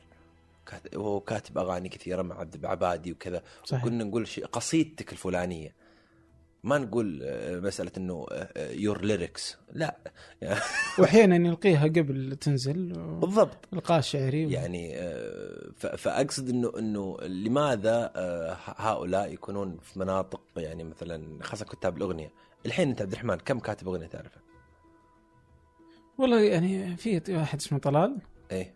و يعني اثنين- يعني قليل يعني. بس فيه ال- مثلا بدر بن عبد المحسن خالد الفيصل. الأسماء يمكن الأسماء المهمه الكبيرة. اي يعني هذا بس في كثير كثير رائعين يعني. يعني ال- سهم. ال- ال- ال- المشكلة بالضبط المشكلة انه إنه آه، آه، إنه آه، مثل هؤلاء لا يتعامل معهم مثلا كشعراء كاتب كلمات لا هو قاعد يكتب شعر. يعني في النهاية هذا سبب هبوط لنوع من كتابة الأغنية اليوم. إحنا في النهاية ليش نرجع للأغاني التسعينات والثمانينات؟ إحنا ترى عندنا هوس بهالموضوع. أوكي لأن كان في شعر. يمكن كان في برضه تنافس في ال... كان طلال موجود كان تنافس. اي وكا- وكان في كلمات. لما الكلمات هذه اللي يجي طلال ويغنيها ثاني مرة جمرة غضا ويرجع يغنيها محمد عبدو إنه ها شيء يعني حلو. قصت ضفايرها ودريت. البارحة جاني خبر. ف... إيش المدخل العظيم هذا يعني؟ ف... ف... فكان عندنا شيء زي كذا. أتمنى انه الأجيال القادمة اليوم إنها هي تستطيع أن تحافظ على هذا النوع من قدرة التعبير الجمالي. يعني أنا ما اخفيك إني خايف يعني على هذا على, على مثل هذا الشيء. فعلا كنا يعني الأغنية كانت يعني الفن السعوديه ما عندها في الفن كثيرا لا السينما ولا الأفلام ولا المسلسلات. هذه يعني تعتبر شيء عربيا نتكلم إنه مستواها متواضع. حتى خليجيا. لكن الموسيقى واحدة من الأشياء اللي كانت يعني إلى وقت قريب يعني كانت السعودية رائع. يعني رائدة في هذا المجال يعني. نعم. فاليوم فعلا يعني أنا شارك نفس الخوف والله. يعني اليوم الأغنية لم تعد يعني. فلذلك أنا أقول لك جمع جمع شتات هذا الشيء. إنه الكتاب الجيدين يستطيعوا انهم إنهم يكتبون في الأغنية ويتداخلون. يمكن هذا يودينا المنطقة اللي هو مسألة انه إنه من من الأشياء اللي برضو أنا مهووس فيها يعني خليني أقول. إذا صح ال- ال- ال- القول اللي هو عملية محاولة التواصل بين الفنون. يعني آه، زي ما قلت لك أنا قاعد أحاول إني أطلع القصيدة من من هذا الموضوع الديوان هذا اللي هو كتاب ومدري إيش ويطبع وكم طبعه وهالكلام إلى أنه عملية إنها عملية تفاعلية شلون؟ يعني إنه يكون فن أدائي يعني ليس فنا آه، فقط آه، يعني آه، مكتوبا فكما كان قديما يعني عند العرب يعني إنه كان آه، تضرب القبة الحمراء في عكاظ وكذا والناس في كيف اداء عكاظ مؤخرا؟ عكاظ قصدك السوق. يعني آه، أعتقد إنها تجربة جدا آه، رائعة فكرة إعادة آه، آه، سوق عكاظ آه، ومثل هذه الأشياء أعتقد إنها قاعد قاعد تعطي تعطي معنى آه، كثير. يمكن يمكن إذا آه، قاعد أشوف سنة عن سنة يصير فيها يعني تفوق كثير. لكن من الأشياء اللي يعني برضو تخذلني كثير إن إن أنا آه، وقتي جدا ضيق فما أستطيع إني أزور كثير من الأشياء اللي اللي قاعد تحدث في المملكة. لكن آه، في كثير من المبادرات يعني إحنا الحين هنا هنا هنا آه، جيد إنك ذكرتها كي نشيد بها. يعني مبادرة إعادة سوق عكاظ إلى إلى إلى إلى وهجة. مهم. ه- هذا عمل عظيم. لأنه إرث. في النهايه وإرثك ودك دائما إنك أنت آه، تحافظ عليه وتبينه بشكل كبير. آه، جمع ودمج الفنون يمكن هذا من الأشياء اللي أنا ما أحب أسميها دمج الفنون يعني مو قضية إني أدمج أنا أقصد أقصد التواصل. أوكي. الطبيعي التواصل الطبيعي بين الفنون. يعني ما بين إنه آه، كتابتك أنت للنص وما بين إنه يكون لك علاقة بالخط العربي. أقول لك سالفة. هات. سالفة ما قلتها لأحد ترى يا عبد الرحمن. قول ما حد يسمعك إلا أنا. يعني ما دام إحنا نتكلم في الشعر يعني جزء من من من من مشاهداتي لهذا الفن ال- ال- ال- الغريب جدا إنه طبعا هو فن ما يأبى أن يموت. يعني يحاول دائما إنه يدبر لحال ويعيش. كثير من الفنون ماتت كفن. الخطابة مثلا كفن ما عاد موجود إنه فن الخطابة إنه مثلا قسم ساعدة وكذا ويشهر الخطيب فلان الخطيب فلان. آه، الفن المقامة مثلا انتهى. آه، فن الرسالة إنه الرسالة كان في- في- واحد متخصص في فن الرسالة. آه، وكلها كانت مجاورة للشعر. والشعر كان من من من- الشخصيات الغريبة. يعني أنا أعتقد إنه شوية عيار هو. ففكرته ان ان ان انه يحاول إنه يحتك بال- بال- باللي ماشي معه الحين وي- وي- ويغير من شكله. ف فجزء من الأشياء مثلا اللي بارزة مثلا تشوف إنه في الزمن الأندلسي زمن ال- ذروة الزمن الأندلسي كان فن الموسيقى مشهور. شعر سوى غير من أوراقه لعب في الموضوع قام قال دقيقة أنا عندي موشحات. أصلا هذه قوالب موسيقية. لعبتي يا موسيقى أصلا من أول. فشيل موسيقى. فلما في الزمن المملوكي في في في في الشرق في المشرق كان آه، ظهر بشكل كبير اللي هو فن الخط والهندسة الخط الخط الهندسي المدري إيش. قام قال لك الشعر دقيقة لعبتي هذه يعني يا جماعة. هذه يعني أنا أسوي أسوي لك قصائد هندسية. يقرأ من فوق وينقرأ من تحت. ومدري إيش. ومو أنتم تحبون هذا؟ تعال نسوي. شو ورانا إحنا؟ إحنا فاضيين فالفكرة كل الشعر فاضي بس أنت ما أنت فاضي. فالفكرة انه إنه إلى زمن الحديث جاءت فكرة اللي هي مثلا الترجمات يعني مثلا حتى قديما على فكرة ترجمات الفلسفة جاك مثلا واحد مثل المتنبي مثل أبو العلاء قاموا يتكلمون في فكرة ال ال ال ال ال الحكمة ومدري إيش ويك- وي- إلى درجة أنه يقولون هل المتنبي قارئ لأرسطو أم آه، المتنبي يعني وقع على أفكار أرسطو. ففي في في في كثير من من من البحوث في قضية ان المتنبي هو فيلسوف. قراءة قراءة المتنبي كفيلسوف. بس شوف اللحظة التاريخية هو في نفس لحظة الترجمات. هو عرف يعني جزء من الموضوع هذا. قاعد قاعد أتقول على المتنبي أنا أعتذر عن هذا الأمر. بس أتكلم عن مشاهدة يعني أو محاولة لربط الأشياء فقط. ال ال حتى في الزمن الحديث لما ظهرت مثلا فن الرواية أو ظهر مثل هذا الشيء جاك ناس مثل بدر شاكر السياب وكذا وجاك بالقصيدة التفعيلة وكتب لك الملاحم والقصص حفار القبور المومس العمياء المدري إيش. الحين يا يا مولانا بدر السياب أنت قاعد تكتب قصيدة ولا قاعد تكتب رواية؟ أوكي. بس هو شاف إن الرواية ماشية فيعني الأمور نبي نعيش إحنا في النهاية. إلى درجة انه إنه آه، وقعت على نص لمظفر نواب. كتب في السبعينات يرثي فيه صديقه آدم. اسم اسم اسم القصيده أظن آدم حاتم أو آدم ومات اسمه. قرأت قبل فترة رواية أه، اسمها ميتتان لرجل واحد. القصة اللي حكاها مظفر. يعني إلى 70% هي نفس قصة آه، ميتة لرجل واحد. وكان يتكلم عن ميتة لرجل واحد إن آدم يم... آدم هذا يموت في الشام وفي ال... وفي العراق بعدين يقوم يستأجر إحدى سيارات الاجره كي يصل الشام قبيل الدفن وكان الجو مطير.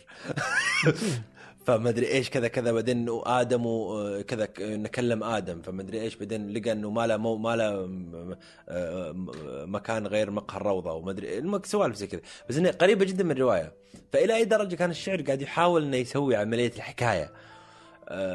جاء تويتر قام يسوي لك فهمت فيها أبو تغريدات. يقول لك ال 140 حرف هي بي- بيتين. فيقول لك أدب التغريدات. اي لا أدب التغريدات هذا message والله. فالفكرة إنه إلى أي درجة كان في نوع من انه عنده رغبة هائلة بالتواصل يعني. بس إنه قادر إنه يعيش بهذه الطريقة. ف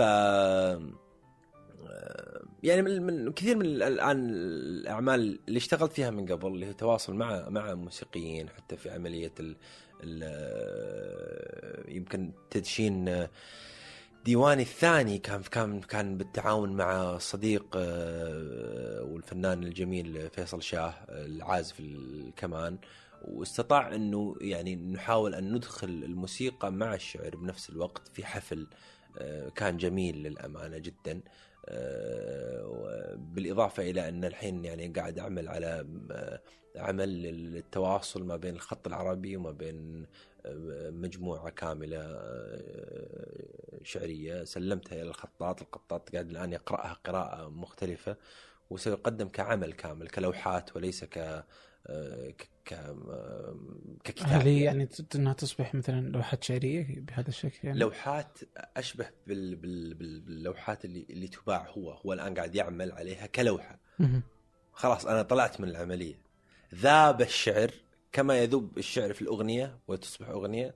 فالآن ذاب الشعر في في. في, في, في, في الفن التشكيلي يعني. العملية هذه. فمحاولة إن أنت لا آه، تبدأ تتجاوز فكرة إنه أن لا تذوب فقط في شكل الكتاب، لا تذوب أحيانا في أشكال أخرى. عجيب والله. ممكن آه، تجربة آه، تستحق يعني يعني دام عجبتك أظن انها نجاح كبير يعني. الله رجل يسعد يعني ما شاء الله. عليك. ما أنت بسيط. حبيبي والله. طيب على البساطة ودي أسألك عن كذا تجربة خضتها. يعني في عندك في تجربة أتوقع تجربة الديوان.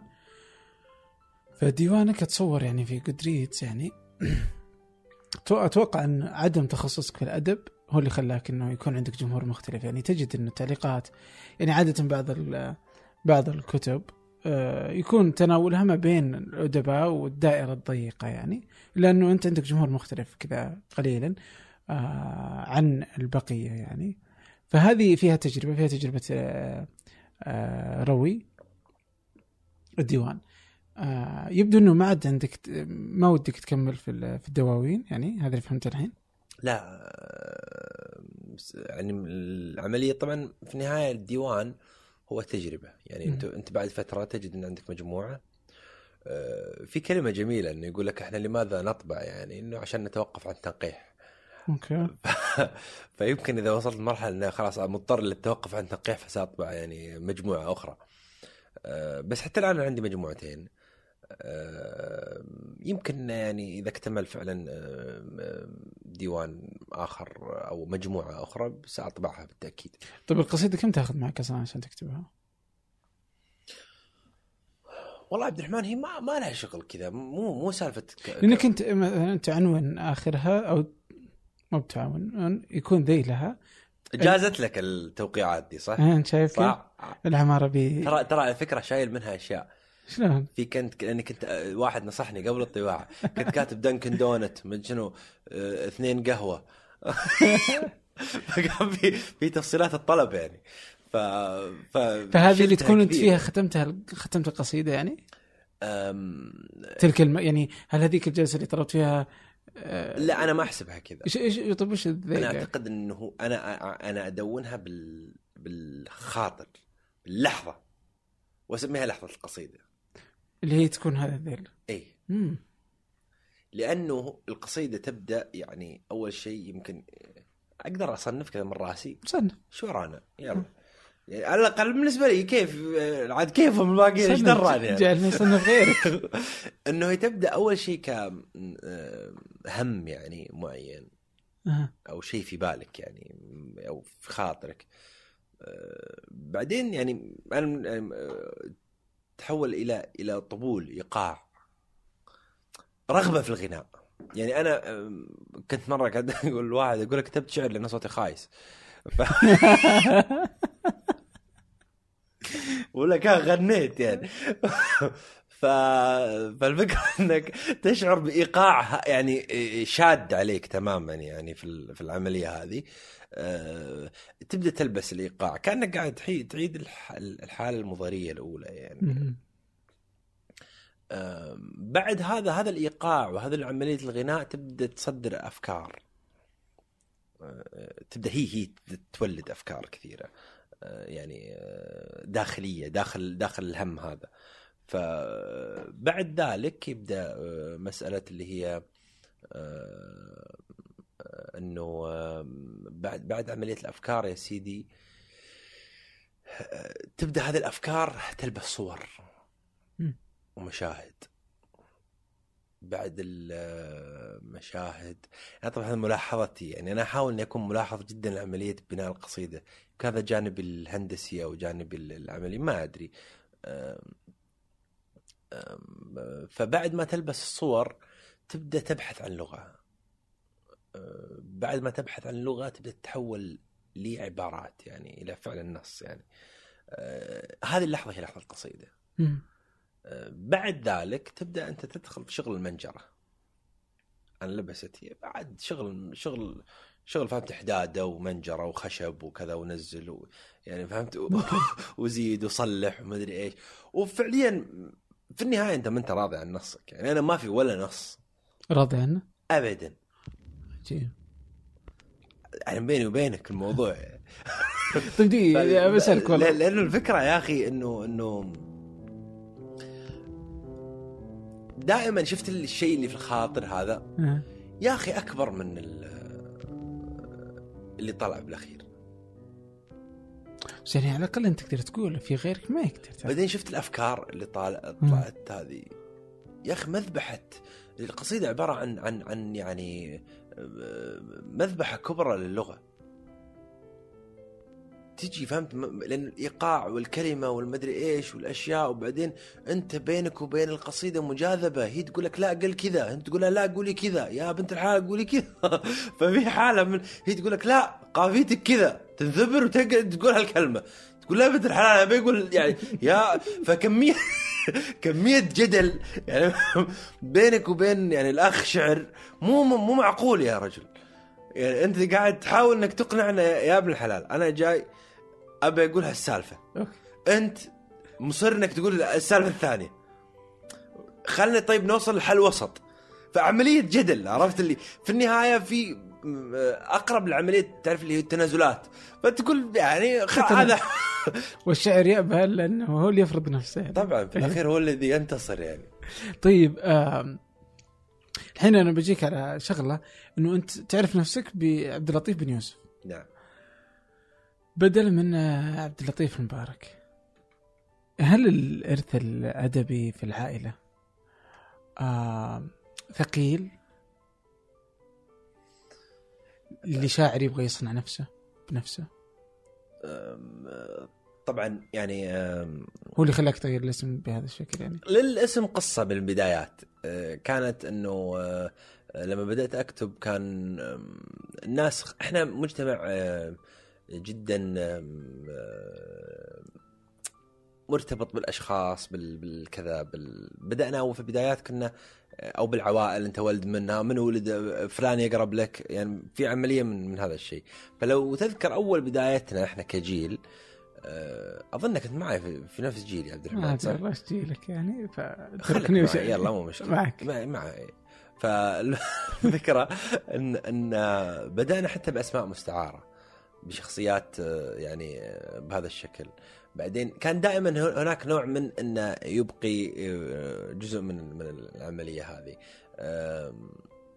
ف لما جاءت الأسماء الشخصية وكذا وكذا وكذا وكذا كان أنا مثلا من الأشياء اللي اللي قال لي إنه أمدح كثيرا لأن أعرف إنهم يمدحون أهلي وإنهم. بهذه الطريقة. فأنا أقدر لل... لل... للناس هذا الحب وهذا المحبة و... وأحب جدا يعني إنه الناس تذكر أهلي بخير. وهذا شيء يسعدني جدا. لكن كان عندي هوس في البدايات اللي هو قضية إنه أريد أن أفرض اسمي. آه، أنا آه، عرفت؟ آه، أريد أن أقول شيئا لهذا العالم. آه، بهذا الشكل. وي- وينسب لك لا ل- لإرث بالضبط. العائلة ف... آه، فهذه الفكرة. بالإضافة إلى إلى إلى آه، مسألة خجلي مما أكتب. يعني آه، أنا مو من أبناء التخصص. مم. طيب هذا واحد. عد بيدك افتح يدك. هذا واحد. اثنين أنا ما جلست في محضن العائلة يعني في في الأحساء. أنا ربيت في مدينة الجبيل الصناعية. مم. ثالث ثلاثة أنا لا أصل ربع أصغر آه، طفل في في من أبناء عائلتي فيما يتعلق بالأدب. أوكي. يعني لما أقف أمام ناس أنا أقف أمام ناس يعني يحفظون المعلقات وال والمفضليات ونصوص مثل الأدب الكبير والأدب الصغير من المقفع آه، لغة فصيحة الطفل فيهم في وهو في المتوسطة يقف أمام الناس في المجلس ويقرأ نصا كاملا. أنا ترى كنت أستحي أني أ- أطلع ف- صح صحيح متفوق في في ال- في الصف بس إنه لما تجي الإذاعة من المايك كنت آه، أرتعب تماما يعني. ومتى تغيرت ال- النسب؟ أم- أم- والله متى تغيرت؟ في- ما أدري والله متى تغيرت لكن آه، في أحداث شوف الجامعة غيرتني. ترى أصعب جامعة في العالم. يعني آه، هو يقول لك اتحدى جلسة آه، طالب في الملك آه، في الملك فهد ما يتكلم عن جامعته أيوه أنا ما قلت ما قلت ما قلت جامعة الملك فهد بس قلت انه إنه الجامعة أصعب جامعة في العالم غيرتني. فغيرت في فيني شخصية فعلا الشخص ال- ال- الاكثر هدوءا الأكثر كذا لانك انت في النهاية بعدها تحا- تحاول أن تواجه العالم. حسيت إنه المفترض إنك ما تدخل الشعر؟ كذا جيت تت... انهاء في قضية الاسم انه. فقلت أنا. وصلت إلى قناعة انه ان كنت زين okay فانا ولدكم يعني في النهاية لا أحد. يستطيع اذا أنت ف... اذا إذا صرت إنسان عظيم أه. سيقال فلان بن فلان من أب... ابن فلان كذا كذا كذا سيقرأ اسمك ال CV حقك موجود يعني أنت مو. قاعد تخفي هويتك لاحظ الأمر الآخر إن كنت يعني طايح حظ خليك بس اسمني ما ما ما, ما دنست يعني الإرث. أه. جميل. وصلت إلى معادلة يعني من الإرضاء الذات يعني في هذه العملية. طيب ت... أم... ودك إنك تكون شيء عظيم دون أدنى شك صح؟ أه، أعتقد هذا هذا شيء طبيعي لأي شخص يعني أه، لديه أه، طموح في هذه الحياة. أوكي. طيب.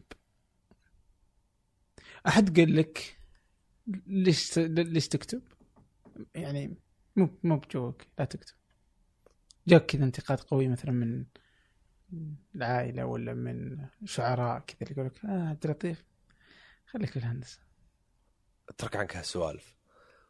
أم، لو زمان حتى.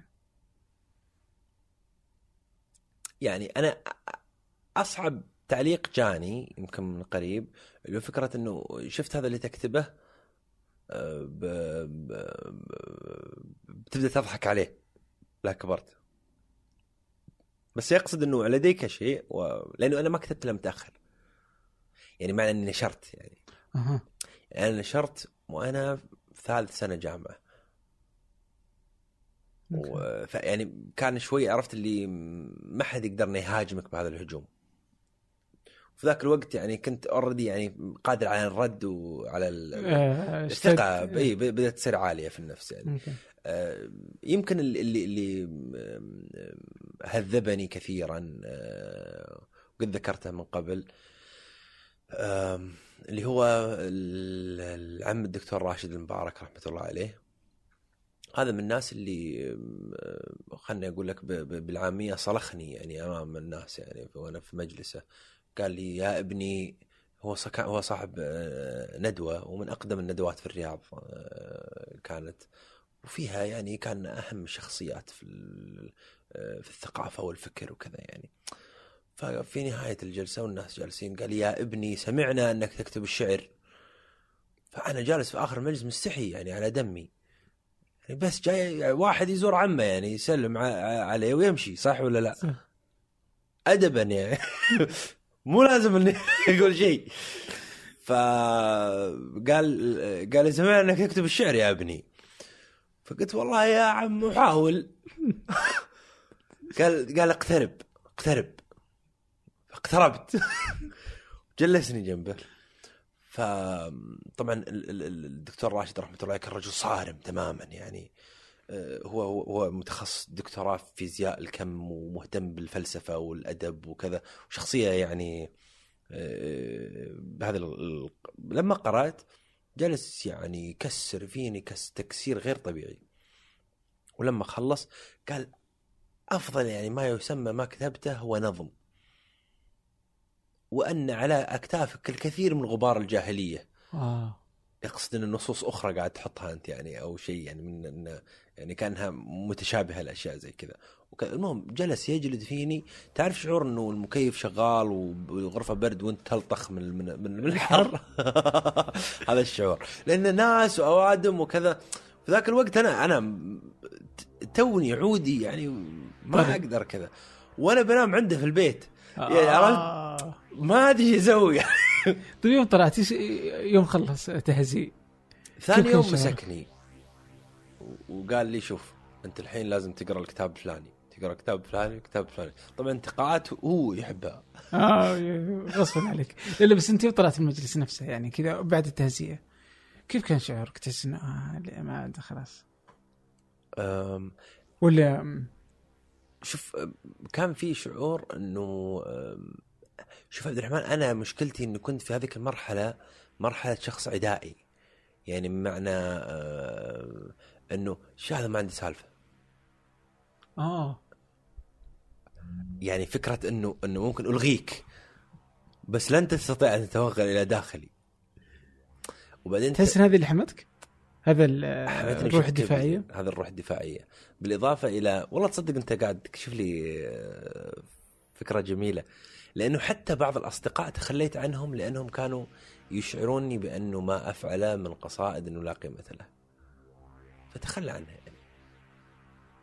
إما أن آه، تحترم ما ما أكتب أو أنا لا- لا- لا يهمني هذا الشيء.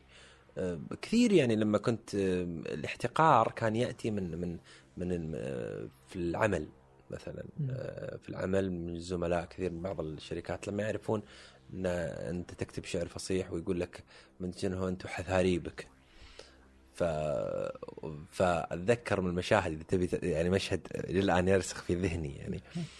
إن آه، كانوا الشباب جالسين فكانوا يقولون عن شخص شاعر توفي في في منطقة نائية في بلدة أخرى. ف... فقالوا مدري إيش إن فلان كذا مات وكذا.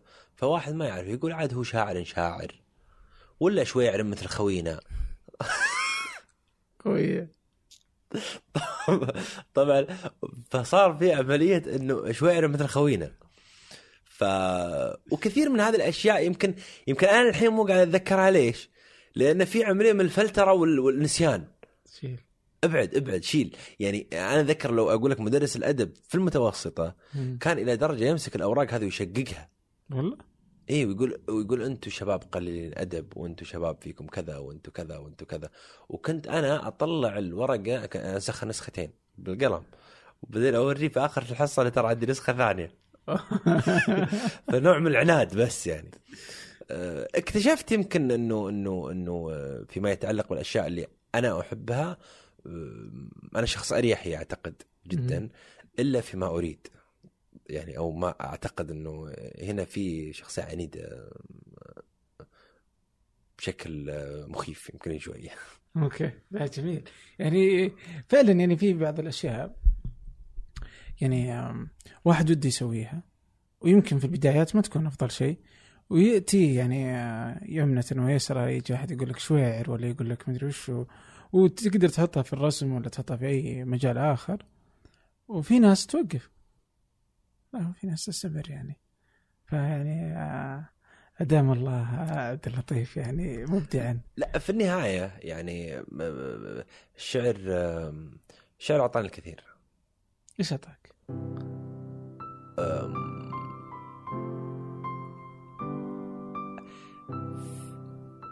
أعطاك في النهاية شيء تشعر إن أنت قاعد قاعد قاعد تسويه شيء أبعد من من من عملية حياه الإنسان العادي. رغم إني على فكرة كتبت نص أصلا يدافع عن الإنسان العادي. آه، نص آه، كل ما أحد استقال أرسل لي أرسل لي البيتين إنه ما أدري إيش كذا. فكرة انه إنه مدافع عن الشخص اللي لا يريد أن يترك بصمة. يعني فهمت؟ في ناس ما ما يريد أن يترك بصمة. فكتبت عنه يعني ال- المرافعة عن السيد عادي يعني. فمحاولة انه الدفاع عنه يعني اللي هو كانت تقول انه لم ترتكب خطأ ولست بمشكلة. يا أيها العادي فهمك معضلة. يتنافس المتنافسون تلاوة الاك تفنى في تذوق بسملة. بعدين يمشي أتذكر من النص إلى أن يقول يقول فلربما أغلقت شباك الصباح فما رأيت سوى خطى مستعجلة. والذاهبون إلى الوظيفة. ذاهبون إلى المذله بالخ- باليد المتسوله فهذه صارت القصيدة كل ما أحد استقال ارسل لي ما أدري إيش الم- إيش المشكلة. إي ما أنت في البداية كنت تقول إنك أنت تحكي شعور الآخرين يعني وفقا لتجاربك العمال بالضبط. الإنسان العادي وغيره يعني. هذه هذا الشيء الجميل اللي ما نجده في مكان آخر. بس بس في في شيء يبدو إنه ناقص. ال- الحربش لا يزعل زعلان فيقول إنه أنا إنه يتمنى إنه يعود آه، عرف البكاء على الأطلال آه، القصيدة العربية خصوصا بالشكل الحديث فنصه. هذه حربش يقول إيه. فيقول نصه. فيا شعراء هذا العصر أصغوا جيدا. إني فاتح لكم بابا لم يخطر على بالكم. انظروا إلى أحياء الرياض وجدة والدمام. بضيف أنا من عندي والخبر عشانك. يعني. تأملوها جيدا ثم ثم ابكوها. وابعثوا مارد الذكرى على قمم المكان. لو كنت شاعرا لوقفت في فناء داري المحبوب ولن أتحرج من استخدام لفظة حوشهم. سأضيف سأصف كيف تراكم الغبار فيه وكيف سكتت مضخة الماء. سأصف الطلاء المتكسر فوق الجدران والشرفات المتحطمة المائلة وأعشاش الحمام والماء الذي ما عاد يجري كل جمعة تحت الباب. سأصف مئذنة الحي وجدران المسجد والنخل والأشجار ولون الإسفلت والشارع المقبور الأحشاء لأن البلدية لم تفرغ من إحس- من إصلاحه. ناشدتكم الله. هو يقول كذا. أليس ذلك أحلى من الشراع الممزق والمجداف المتكسر وغير ذلك من تشبيهات شعرائنا البائرة التي ما إن أقرأها حتى أصاب بالغثيان؟ يا سلام. رائع. إيه. سؤال ليش ما في قصايد يعني على هذا النمط مثلا؟ القص... القصيدة الفصحى لا تزال تعيش. كذا كمان إنه في العصر الجاهلي أقول لك أقول لك شيء. ليش ما في قصيدة 50 دقيقة مثل أم كلثوم؟ أغنية. ما هي الأسئلة الله مثلا إيه. هذه الأسئلة نفس الشيء يعني. تسأل آه، كل شخص يعني تسأل فنان معاصر اليوم آه، لماذا لا يوجد آه، ضربات ريشة مثل فان جوخ؟ مم. كانت حلوة يعني. بس هل, نقعد يعني نكررها طول الوقت يعني؟ وال آم، من الأشياء اللطيفة هي أنه آه، لما كنت أقول لك أنه أبو تمام كسر العمود الشعري. فحتى أن قال بعض النقاد إن كان ما يقوله آه، هذا هذا الرجل يعني شعر فكل ما قالته العرب ليس كذلك. أبو تمام. آه، ففعليا زي ما قلنا إنه هذا الكائن الحي هذا الكائن اللي هو شعر آه، لا تفرض عليه أن يعود إلى شكل أنت تحبه.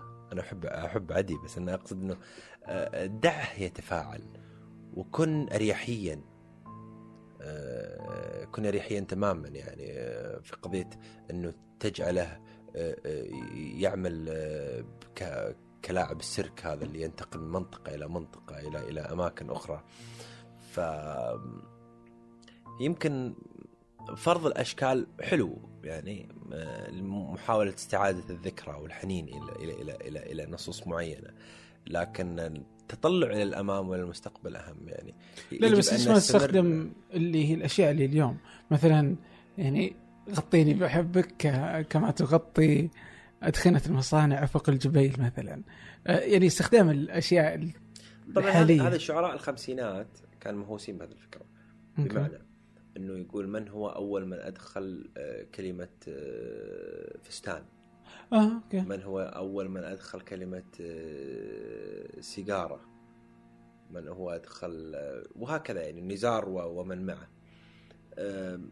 الفكرة يجب أن تأتي بشكل غير مباشر غير آم، زي ما قلت لك هي أنت الآن قاعد تتكلم عن تفصيح العامي. عرفت؟ هذه يشتغلونها في المعجم. في في المجمع اللغوي. يشتغلون كيفية تفصيح العامي وأصله وكذا وكذا وكذا. الشاعر إن لم تأتي معه مثل ما قال ياسر الأطرش وهو في حالة من الاحتراق الكامل يقول ابوس يديك يا وطن اليتامى أعرني صدر أمي كي أنام. يعني إن لم تكن بدل ما أقبل قالها أبوس وما بحول أحد هو. مو منتظر عبد الرحمن أبو مالح يقول له إيش رأيك ابوس جميلة لو نحطها؟ طلعت مخاطر. أوكي. زي نيويوركر. مثلا يعني إيه،. أحيانا الأشياء اللي هي تجي بهذا الشكل. آه، السلهمة. مثلا أنا في في نص كذا مدري إيش كذا يقول تفشي العيون بها وتكفي السلهمة. عاد كيفكم؟ عاد واحد قال لي هذه فصيحة ولا لا؟ قلت كيفكم؟ مو شغلي. هي كذا. هي يعني في هذه اللحظة مو عادت شغل مو, مشكلتي. مشكلتك. إذا كانت مو فصيحة حطها بين قوسين إن كانت فصيحة حطها بدون قوسين. ف- خلصنا. فال- فال- فالفكرة ان ان ان نعم يجب أن نكون متصلين. وعلى فكرة عبد الرحمن خليني أقول لك هذا الشيء جميل. إنه يمكن الجيل الآن من الشباب مرتبط كثير بثقافته أكثر من الجيل يمكن اللي سبق اللي كانوا مرتبطين. نتكلم عن عن آه، اللي مرتبطين بنزار وغيره وكذا آه. يعني كانت نص قصائدهم الياسمين والزنبقة آه، يعني أوكي الياسمين والزنبقة بس ما في ترى يعني ياسمين والزنبقة زي اللي كان يكتب عن شجر السنديان ومدري إيش لما ورينا إياه قال أوف هذا هو كتب 14 مرة أنت يا حبيبي شوف هذا. هذا. فأقصد إنه إنه إنه لا فصار في نوع من من نوع عملية إدخال ال- المعجم اليومي. آه، في القصيدة وهذا بيخدم تدري إيش؟ نوع التقارب هذا. يعني إنه الشاعر العامي بيكتب هذه اللهجة البيضاء القريبة أوكي وهذا بيبدأ يكتب يعني كذا بس قلت لك مو هو مو هو بالفرض خل يعني الأشياء تكون بشكل طبيعي آه، انه إنه لما نتقارب نجلس مع بعض يا أخي الن- النادي الأدبي ليش ما يصير فيه أمسية شعبية يعني مم. مثلا يعني مو لازم ترى يعني طول الوقت آه، هذا الشكل صح ولا لا؟ أيوه صح رغم الحقيقة هذا قاعد يقول أدب يا أخي وأدب حلو يعني إيه. يعني فهمت ال- الفكرة إنه الحكائين أصحاب القصص مدري إيش مو لازم يصير اللي كاتب قصة بشكل معين واللي كذا كذا اللي ينتمون لحالة الثقافة لا يا أخي ممكن يكون واحد حكواتي واحد كذا واحد. يعني أقصد إنه في النهاية في أدب شعبي وفي أدب معرفي خلينا نسميه يعني مرتبط بالمكتبات وبالأشياء هذه اللي يستلهام منها. صحيح. التزاوج بينهم بيكون آه، آه، آه، جميل. جميل. هو أتوقع إنه الحين فرصة هي أفضل الفرص. اليوم عندنا أكثر من شكل من ال- الجهات الداعمة للثقافة. عندنا ها وزارة الثقافة هيئة الثقافة. وعندنا جهات أخرى يعني مركز العزيز الثقافي والانديه الأدبية والاشياء المختلفة يمنة ويسرى يعني. لعل آه، المزيج والاختلاف ما بين أشكال المختلفة من مدينة لأخرى من شكل إلى آخر من جهة إلى أخرى تدعم وتطلع شيء آه، كذا. شو يسمونه؟ آه، هجين هجين. ترى تعرفت الكلمة. ترى الحين إحنا في يعني. بودكاست شغل تحريك أصابعك ما يفيدك. اي بس أنا بدور الكلمة والله عين تجي. فجالس أقول كذا أبغاك تساعدني يعني شفت؟ أشرح لك يلا. اي قلها قل- قلها قل- قلها. سحبت علي يعني. فبس لكن الله يعطيك العافية والله. الله يعافيك. شكرا لك. ممتن لجيتك أدري إنك مشغول ووقت ضيق. لا بالعكس. آه. أنا أعتذر إنه إنه يمكن في أشياء كان آه، يفترض إنه إنه فيها حقها من أسئلتك الجميلة. حبيبي. آه، لكن آه، كي لا نطيل حاولنا إن إحنا نضعها بهذا الشكل السريع وأعرف إنه طبيعة البودكاست يكون بهذا الخفة والجمال مثلك. حبيبي الله يسعدك. شكرا لك. ممتن لهذا الوقت وهذا الساعة اللي أعطيتني إياها.